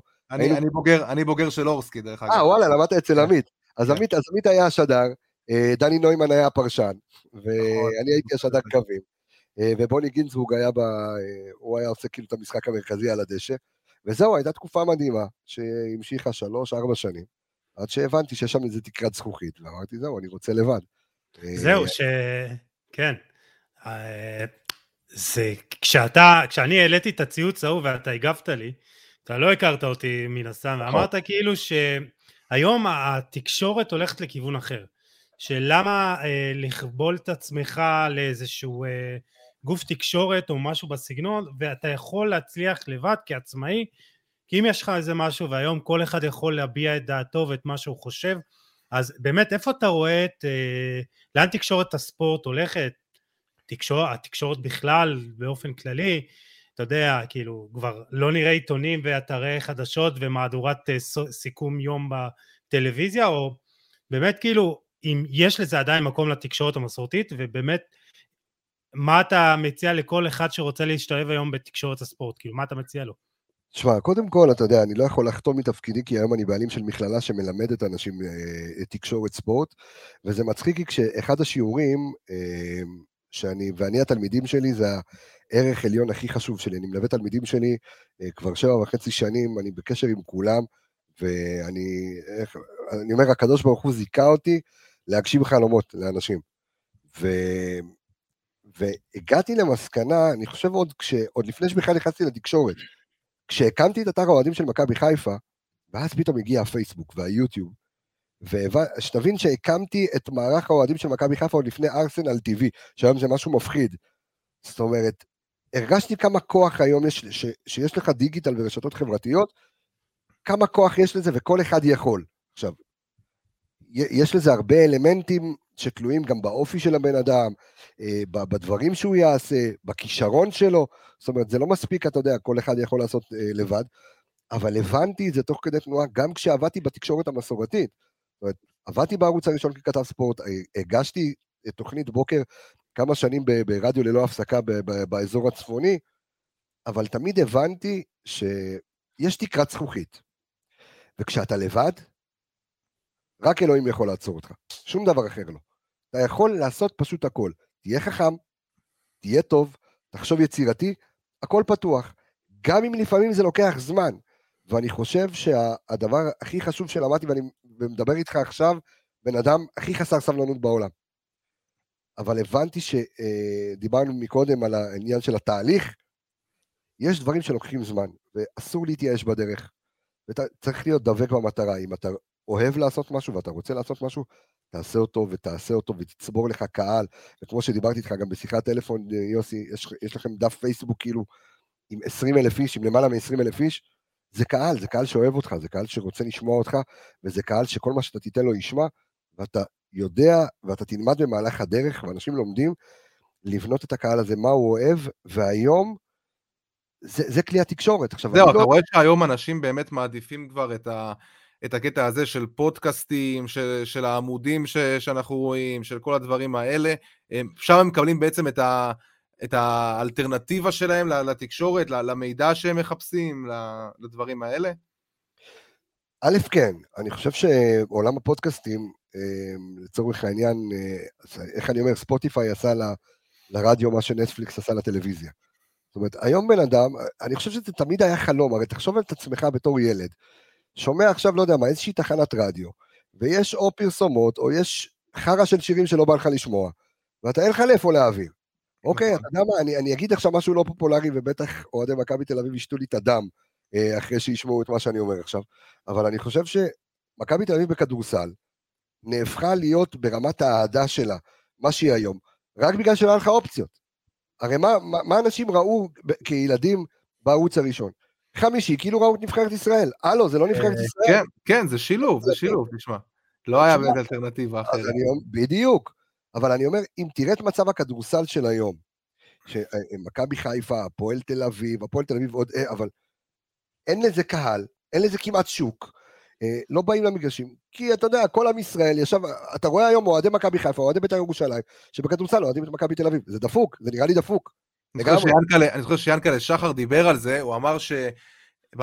בהתחלה הייתה גישה קצת פרימיטיבית כזאת של, אתה יודע, נגד אה, לשדר את המשחקים, אתה יודע, התחילו לשדר בשנות ה-80, אני לא יודע, המשחק הראשון בין מכבי חיפה כן. להפועל תל אביב, משחק אליפות זה היה, אז, אה, אז באמת התחילו לשדר אז, וקצת היו נגד הקטע הזה של שידורים אה, ישירים בטלוויזיה, אמרו שפחות יבואו, לה, פחדו שפחות יבואו אנשים לאיצטדיון, אבל, אבל החשיבה של ינקלה הייתה בעצם איך להגיע לאוהדים שהם, אתה יודע, מחוץ לחיפה. והיום אנחנו רואים שלמכבי חיפה יש המון, יש מסה מטורפת של אוהדים עכשיו אה, בדרום בכלל, שבדרום זה או שאוהדים באר שבע או שאוהדים מכבי חיפה, אה, ובמרכז כמובן, ואתה יודע, בכל הארץ. אני, אני חושב שקודם כל הסיפור של מכבי חיפה בכלל עוד, זה עוד משהו משנות ה-60 במהומות ואדי סאליב, שזה בכלל קטע היסטורי, אבל לגבי מה שדיברנו מקודם על, על עניין של כלי התקשורת, זאת אומרת, מה שאז שמעון מזרחי ומכבי תל אביב עשו ביחד עם ערוץ אחד, זאת אומרת, אנשים גדלו, ידעו שבימי חמישי היה לך הגשש החיוור במכבי תל אביב בכדורסל.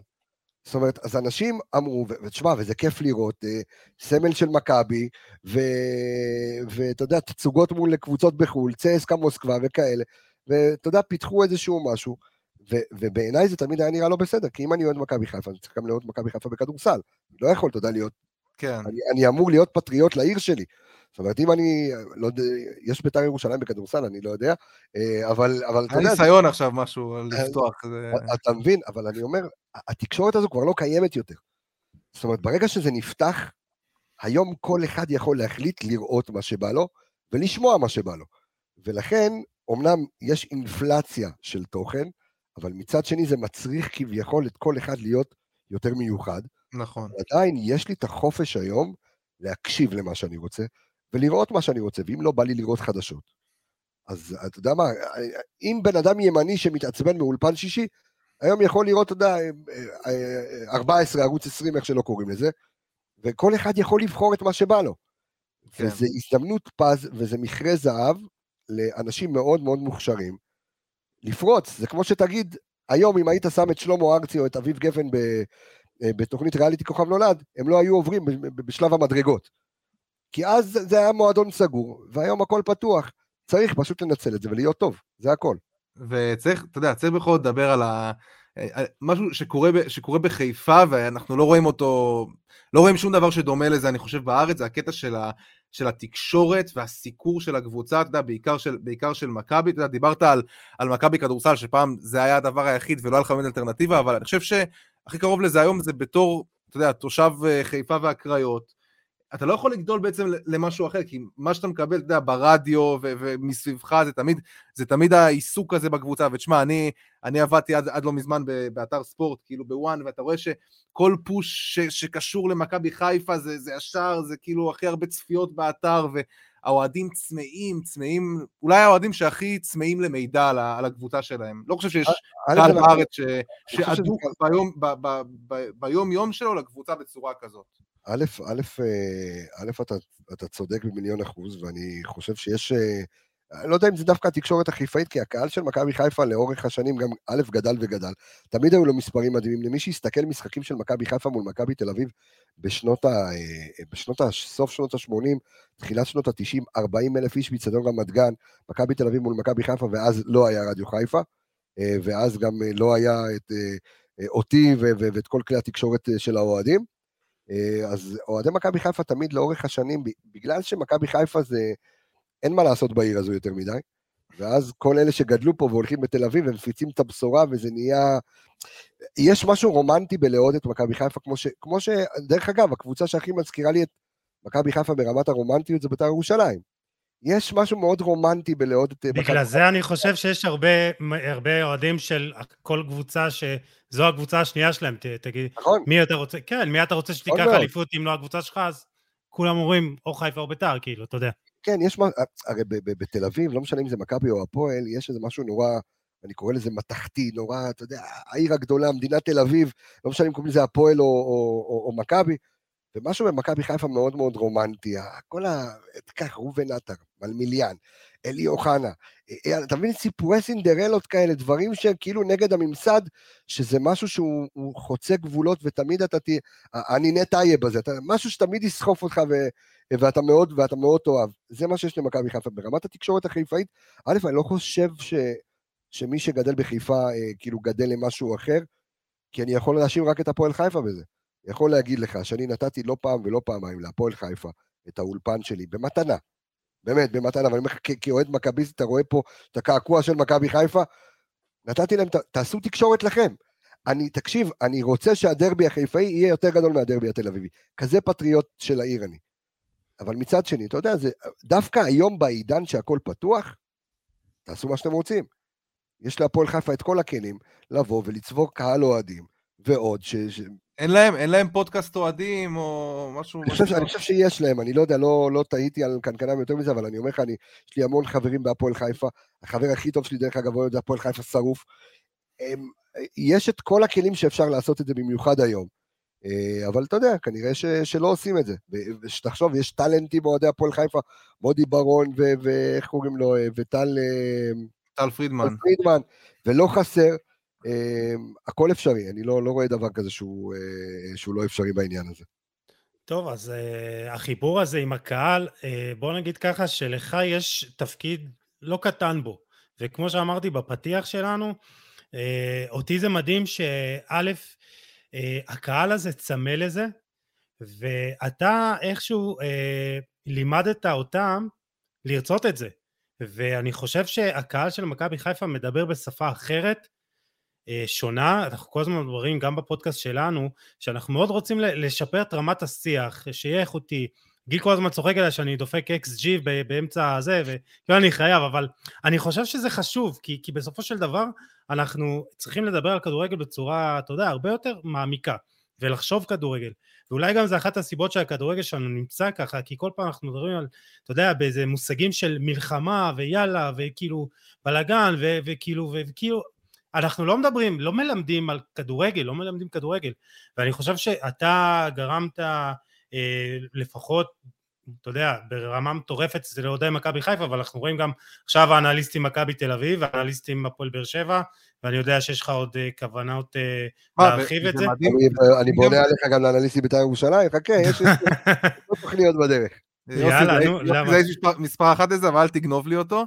אה, אבל, תשמע, זה, זה מדהים באמת שאתם, אה, אתה יודע, אתם מצליחים להגיע ל... ראיתי את נתוני ההאזנות שלכם, זה באמת מדהים, ותשמע, ואתם... ומה שעוד יותר מדהים... יש אפליקציה, יש רדיו, אתם, כאילו אתם זה כבר... צוללים, אתם צוללים ל, לעומקים ש... שתשמע, זה באמת מאתגר, מאתגר את החשיבה, מאתגר את הראש, כאילו, של ה...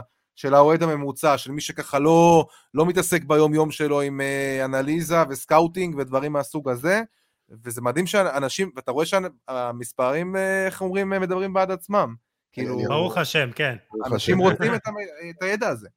תראה, אני יכול להגיד לך משהו שהכדורגל, אני אלך איתך קצת אחורה, אבא שלי, אה, שיהיה בריא, תמיד שאל אותי, תגיד לי, הוא, אתה יודע, חרדי, והוא לא נולד חרדי, כן, הוא חוזר בתשובה, אבל תמיד אמר לי, מה יש לך מהכדורגל? כאילו, מה, מה נסגר לך עם, עם הכדורגל? כאילו, מה, מה זה קשור? אתה יודע, היית תלמיד חכם, היית זה... אמרתי לו, אבא, הכדורגל זה הדבר שהכי קרוב לדת. אם תיקח את השירה ביציע, זה הזכיר לי נורא כמו הטיש שיש, ב, אתה יודע, יש את הטיש הזה אצל האשכנזים שכולם שרים ביחד, זה נשמע לי כמו, אה, אה, כמו קהל ששר ו, ו, וזיהוי עם צבע, כמו שיש חסידי גור וויז'ניץ וליטאים, אז יש מכבי חיפה, בית"ר ירושלים, זה הכי, זה הדבר שהכי... זה זהות, זה קהילה. בדיוק. עכשיו, כל העולם האנליזה, ותכף אני אדבר על זה כי זה בכלל הגיע דרך, מהמכללה שלי, גם הפודקאסט עצמו, זה הכי קרוב לי, ואתה יודע, זה להבדיל אלף הבדלות, לללמוד אף גמרא.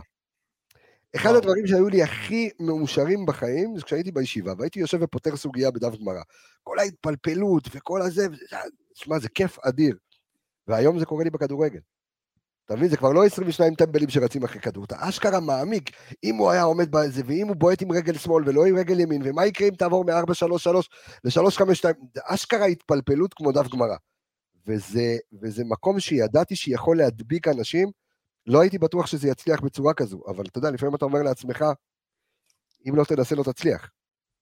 וזה, מקסימום היו, תצליח. בדיוק, אם תנסה מקסימום תצליח, בדיוק.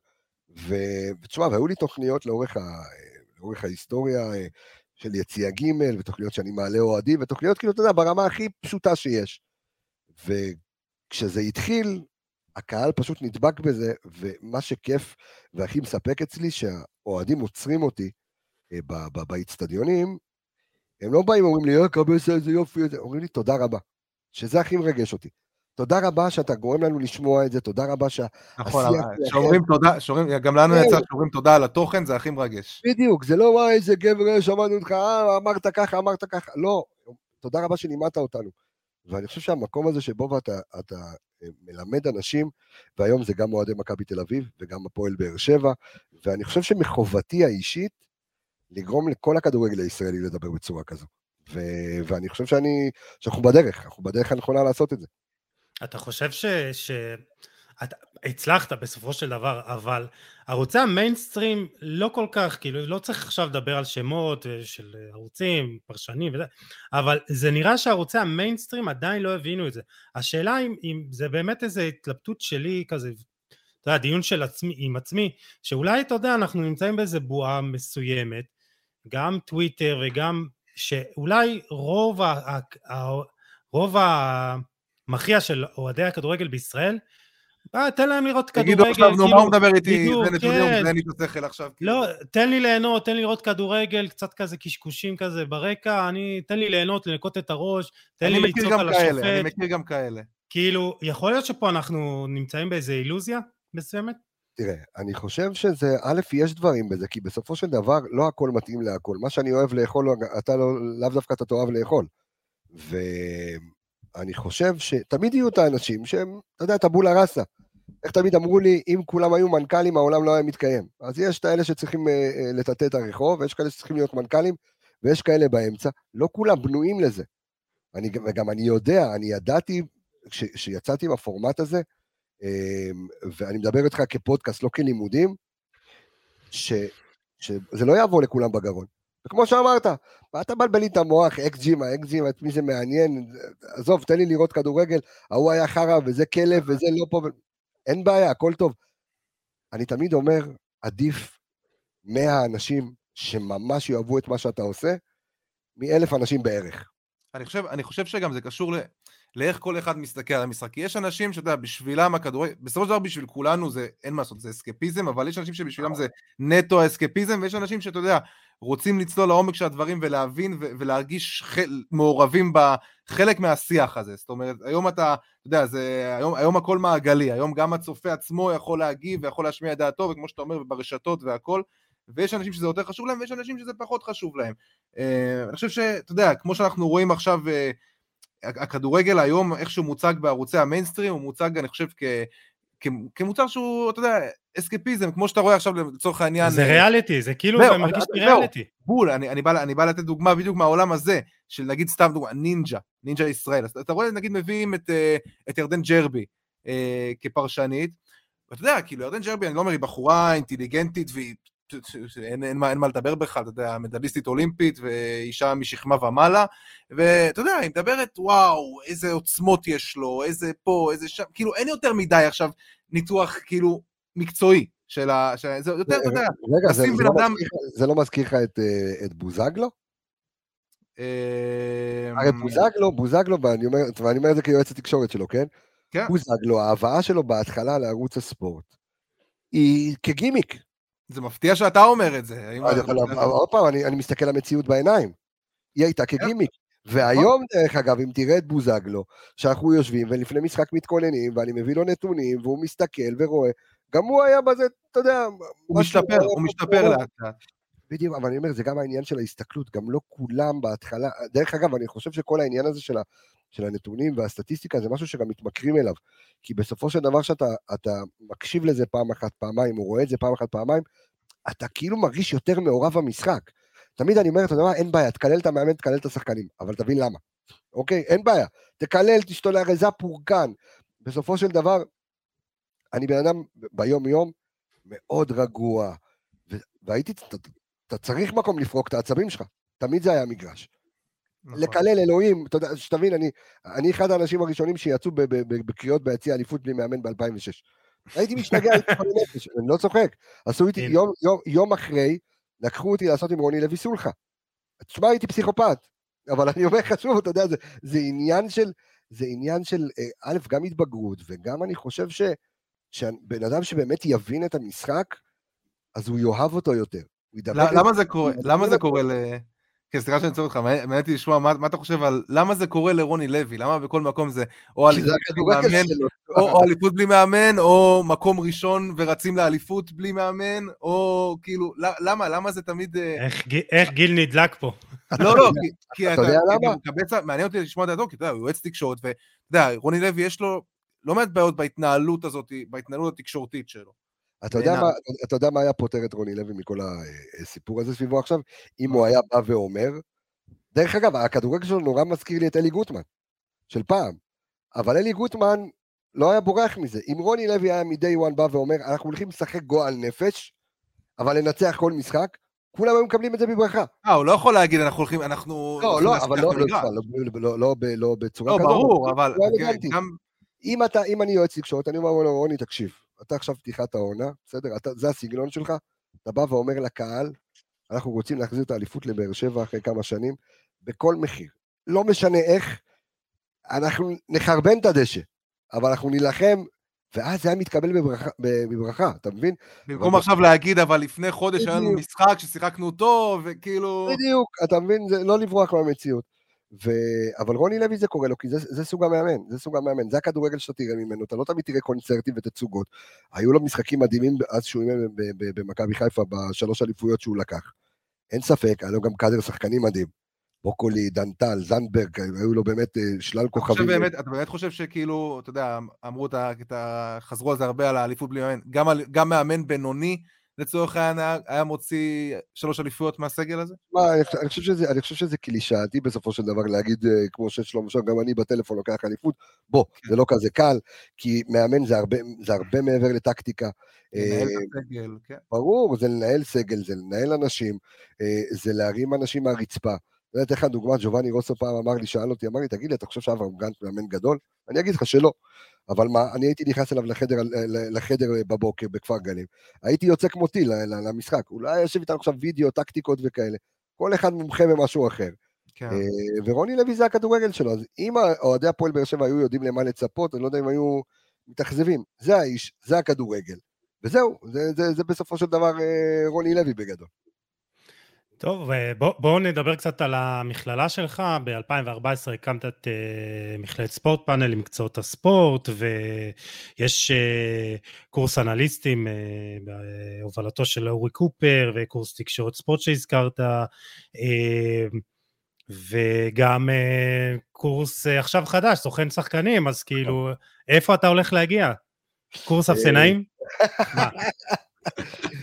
כאילו, איפה זה עוצר? אה, אתה יודע שפעם חשבתי גם לעשות קורס לצלמי ספורט, אלה שיושבים ומצלמים מזה, לעשות להם גם אה, קורס. אה, תשמע, זה גדול, זה גדול. החלום שלי, החלום שלי זה באמת אקדמיה אה, לכל מקצועות הכדורגל, ובכלל, ומקצועות הספורט, בכל האופנים שלהם. כי אני חושב שאם הספורט בעולם, תסתכל בארצות הברית ובאירופה, זה מיליארדים, זה ים בתפקידים. ו- ואתה יכול גם לעשות היום קורס למאבטחי ספורט.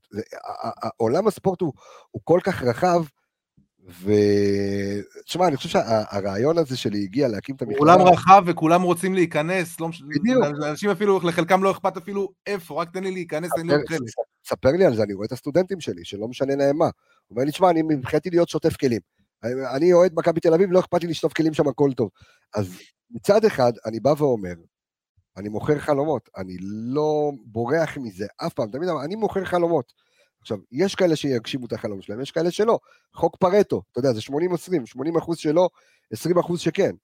Um, הרעיון הזה דווקא עלה לי, כי הגעתי לאיזשהו שלב בקריירה שלי, כשעבדתי כעיתונאי ספורט, שאמרתי לעצמי, כבר הייתי כבר בן 28, 29, כבר התחתנתי, ילדה, ראיתי שכסף, בוא, אני לא, לא ארוויח מזה יותר מדי, ויש שם תקרת זכוכית, אה, ודני קושמרו אני לא אהיה, ואלי אילדיס אני לא יודע אם אני צריך קשרים בשביל להגיע לשם, או ייקח לי המון זמן להיות נדב יעקבי. והיה לי איזשהו מקרה שהייתה לי איזושהי סטאג'רית שלמדה באו, או באוניברסיטה או בעמק יזרעאל, אני כבר לא זוכר, אה, והיא הייתה מתלווה אליה, הייתה שנה שלישית בתקשורת. ואני מזכיר לכם, אני לא למדתי באוניברסיטה, אין לי גם בגרות, אה, והיינו צריכים, ואז גם כאילו שודרגתי להיות גם כתב פוליטי ופלילים וכל מיני כאלה אז אה, בערוץ, בערוץ הראשון, עשיתי עוד כל, כל מיני כאלה, ואז הייתה תקופת בחירות, טוב, מתי לא הייתה לנו תקופת בחירות? היינו, היינו צריכים לראיין את ציפי לבני ואת יאיר לפיד. אז אמרתי לאותה סטאג'רית, נתתי לה את המיקרופון, אמרתי לה, קחי, בבקשה תשאלי את השאלות. וראיתי שהיא נורא נבהלת, והיא נורא פחדה, ואז אמרה לי, לא, לא, אני לא יכולה, אני לא מסוגלת. ושאלתי אותה, אחרי שראיינתי את ציפי לבני וזה, לקחתי אותה הצידה, אמרתי לה, תגידי לי, את שנה שלישית בתקשורת, מה לעזאזל למדת ב, ב, בתקופה הזו? היא אומרת לי, תשמע, למדנו בעיקר תיאוריה. ואז היא התחבר לי עם זה שכל החברים שלי היו מקללים אותי, שאומרים לי, איזה כלב, עכשיו הוא, איזה כיף, הוא שדר קווים, כולם היו מקנאים בי, הרווחתי רבע מהם. אבל כולם, היה להם את הפשן הזה, כאילו ראו אותי, ואמרו לי, הכלב הזה בבוקר הולך לאימון של הפועל חיפה, בזה הולך לאימון של מכבי נתניה, כל היום סביב הכדורגל. אה, כמה אני מתחבר למה שאתה אומר, לגמרי. ואז אמרתי, אני רוצה ללמד את זה, אבל פרקטית. זאת אומרת, הבנתי איפה הבעיה, כאילו, בלימודים, ה... תקרא לזה הלימודים הקונבנציונליים.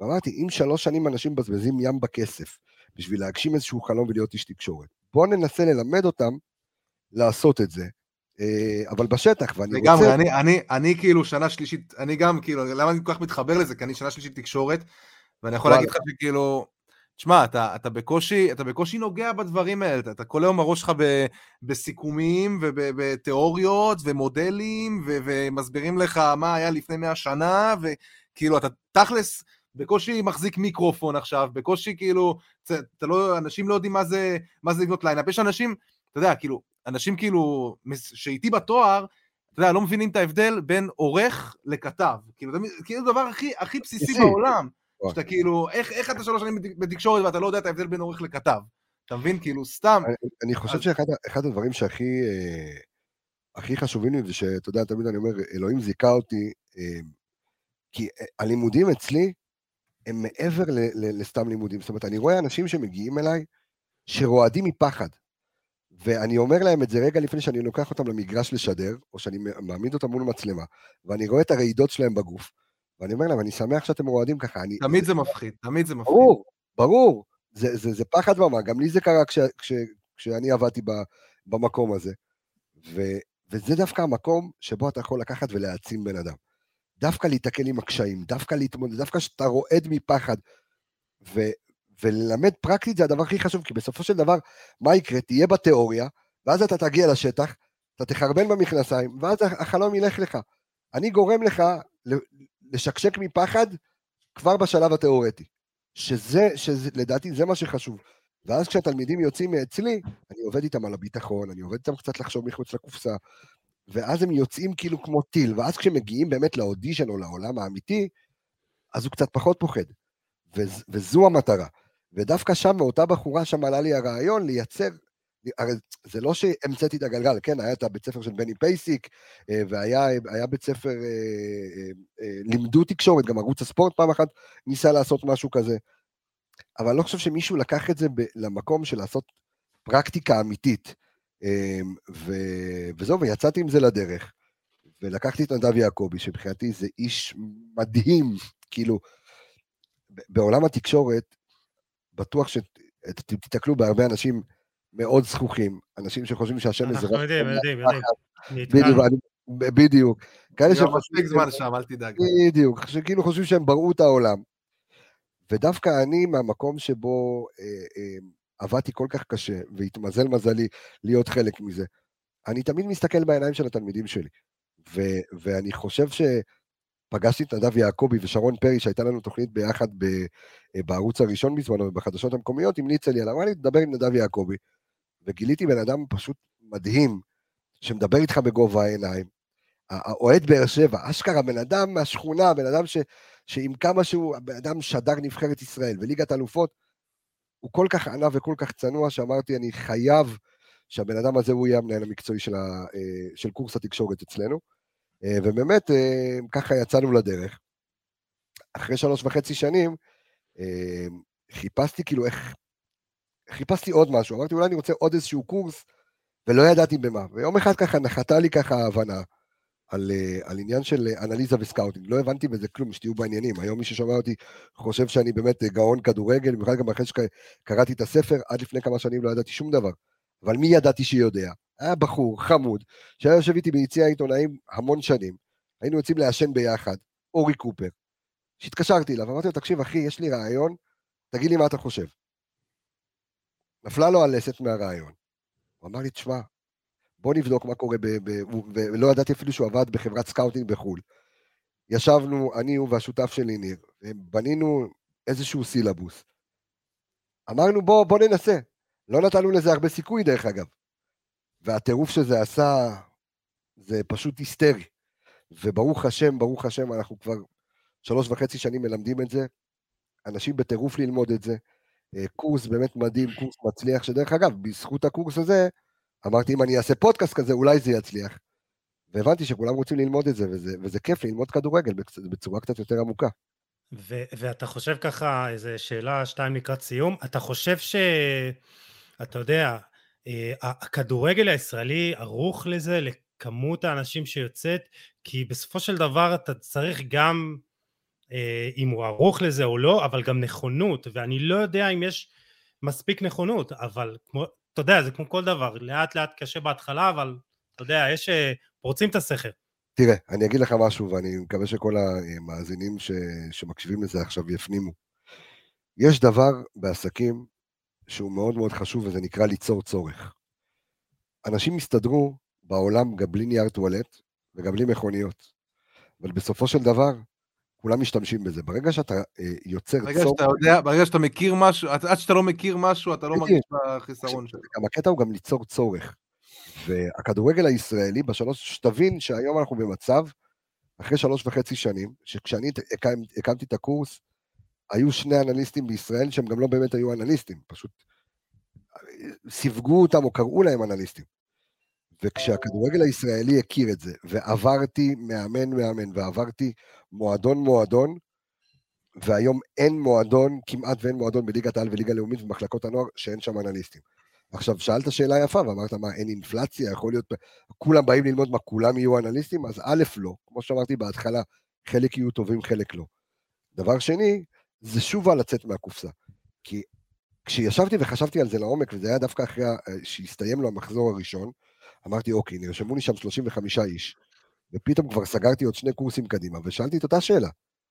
ואז אמרתי, רגע, כמו שאמרתי לכם בהתחלה, אני פריק של, של אנשים שעושים תוכן לבד. אני פריק של עצמאים, אני מאוד אוהב אנשים שלוקחים את הגורל שלהם בידיים שלהם. ואז פשוט יצרתי קורס, בתוך קורס, שנקרא קורס אנליסט אישי. ואז ישבתי עם אוהד אפרת, אה, שהוא גם מנהל מקצועי של קורס אנליסט אישי, שהוא ככה היה עובד עם תומר חמד, ואמרתי, רגע, היום הרי כל אבא שהבן שלו משחק כדורגל, בטוח שהילד שלו הוא, הוא רונלדו, בטוח. עכשיו, בואו ניקח את האנליסטים שלנו, נלמד אותם לעבוד אחד על אחד מול שחקן, והנה לך עסק עצמאי. עכשיו תחשוב שסיימת ללמוד, ואתה יכול ללכת אה, ל, לא יודע מה, ל, ל, אה, לא יודע, אתה גר בירושלים, אתה גר ב... לא משנה, אתה גר בפאתי חיפה, אתה גר ברמת הגולן, יש שם בתי ספר לכדורגל, תלך, תמצא ילדים, תהיה אנליסט, קח מכל הורה כמה מאות שקלים, תצלם אותם, תעבוד איתם בווידאו, לקחת 15-20 ילדים, עשית אחלה עסק. ואז יש לך מקום לאלפי אנליסטים, ואז כולם יעבדו. בסופו של דבר כולם יכולים לעבוד. זה, זה, זה האני מאמין שלי. Uh, טוב, אני, אני חושב שנסיים בנימה אופטימית זאת. כי אנחנו כזה, אתה יודע, אמרנו נעשה פרק שעה, שעה ועשר, ובסוף יש לנו שני חלקים של שעה ועשר, אבל uh, יש לנו כן. עוד הרבה, הרבה נושאים שאנחנו רוצ, היינו רוצים לדבר, גם uh, על מאור בוזגלו. אולי uh, אם נבקש ממך ככה לקראת סיום, יש לנו עוד מעט uh, פרק 100, אולי uh, נביא אורח מיוחד לפרק 100, מה אתה אומר, תדר את זה? אנחנו, אני, אני, אני אשתדל לעזור, אני, אני אומר, לא, ברצינות, אני, אני אשתדל לעזור, אני, אני זה שמחליט, מה אתה חושב שאנחנו עושים פה כבר שעתיים, קבסה? נו מה, למה הזמנו אותך? הגלגלים. עובדים. אתם בונים, אתם בונים, הבנתי, אני כאילו הסיידקיק בשביל זה, הבנת? מבין, אני עכשיו יש לי עוד שני פרקים, פרק 200, אני עוד חושב מה לעשות, אה, אבל אני, אני, א', אני אשמח לעזור, ואני חושב שאנשים גם צריכים להבין, בעולם הפודקאסטים, גם, אני ואורן יוספוביץ' מלמדים את זה אצלי במכללה, אה, בשיעור הפודקאסט, שלעומת תוכניות רדיו, אני חושב שבפודקאסט אין תחרות. אה, פודקאסטים יודעים לחיות אחד ליד השני, לא אחד על חשבון השני, ואני אשמח לעזור גם לכם וגם לכולם. אני גם, שוב, באמת אה, חושב שיש לכם פודקאסט מעולה, ושאתם מדברים על כדורגל ואתם מכבדים, ויצא לי לשמוע כמה פרקים שלכם, באמת תענוג אחד אדיר. אני חושב שהאנושיות והכבוד, ועם כל הכבוד שספורט וכדורגל וכדורסל זה יריבות, אבל בסופו של דבר אני חושב שהמטרה צריכה להיות מאוד גדולה, וזה לשדרג את הכדורגל הישראלי שלנו, אה, בעיקר בגדל, גם ברמת השיח וגם ברמת המשחק. ואם נצליח בשנים הקרובות לעשות את זה, כולנו הרווחנו. לגמרי. טוב, אני מאוד מקווה, ואת האמת, אה, זה באמת היה בצחוק, אה, קבסה, אנחנו מאוד... אוקיי, אני אעזור, אני אעזור, אני אעזור מה שצריך. לא, לא, זה האמת, אה, עוד לפני שבאמת שיחת הטלפון הראשונה שבינינו, אז הקדשת לי מספיק זמן, ואתה יודע, לא ידעתי בכלל שאתה מייצג את בוזגלו, אז באמת, אני חושב שאחד הדברים החשובים שכולנו צריכים לזכור, בסוף כולנו בני אדם, וצריך להישאר בני אדם, לא משנה איפה אנחנו נמצאים, מה אנחנו עושים.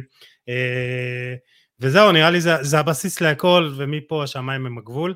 אה, אנחנו, אנחנו מאוד רוצים להגיד לך תודה, באמת היה מרתק, גם החלק להתראות. המקצועי על מכבי חיפה, גם אחר כך, אני חושב שאתה עושה עבודה מבורכת, באמת. ואנחנו מאחלים לך שתמשיך. אה, אתה מגדיר מחדש את כללי המשחק, בוא נגיד ככה. תודה רבה, תודה רבה. אני בעזרת השם שזה רק ימשיך ככה, ותודה רבה שאירחתם אותי, היה לי ממש ממש ממש כיף. היה תענוג. היה תענוג, אנחנו. חושבים גם לזה הזמנה לפרק של האנליסטים פעם אחת. יאללה, יש עוד תוכניות, חכה, יש עוד תוכניות, הכל פתוח, עוד הולכים לקרות דברים גדולים בתחום התקשורת והאנליזה. יש הפתעות בדרך, אל תדאגו. אה, אנחנו נמשיך את הפרק הזה אחר כך, אה, קבס, אני מאוד אה, פתוח לרעיונות גם. אבל. תודה רבה, תודה לרפאל קבסה, באמת אה, רדיו מכבי, אה, אנליסטים, מכללת ספורט פאנל, כותב הספר, נכון? אפרופו פשוט לשחק, נכון? פשוט להבין כדורגל. פשוט משהו כזה, נו, זה היה... כן, אז uh, תמשיך בעבודה, בעשייה המבורכת, באמת, אתה גם uh, נותן השראה לנו ולעוד הרבה יוצרי תוכן אחרים. תודה רבה. Uh, תודה רבה, וגיל, אנחנו ניפגש בפרק הבא. אנחנו ניפגש כבר. בערב, אני ואתה, אה, אוטוטו עוד כמה שעות. כן, כן, כן. אנחנו מחזקים את הקשר בינינו, כן. אבל uh, תודה לכם, מאזינים ומאזינות, תודה לכם שהייתם איתנו. Uh, אתם מוזמנים לשתף, לתייג ולהאיר את עינינו כמו תמיד. אנחנו ניפגש בפרק הבא עם עוד תוכן מעניין ואיכותי, תשמרו על עצמכם, יאללה, ביי.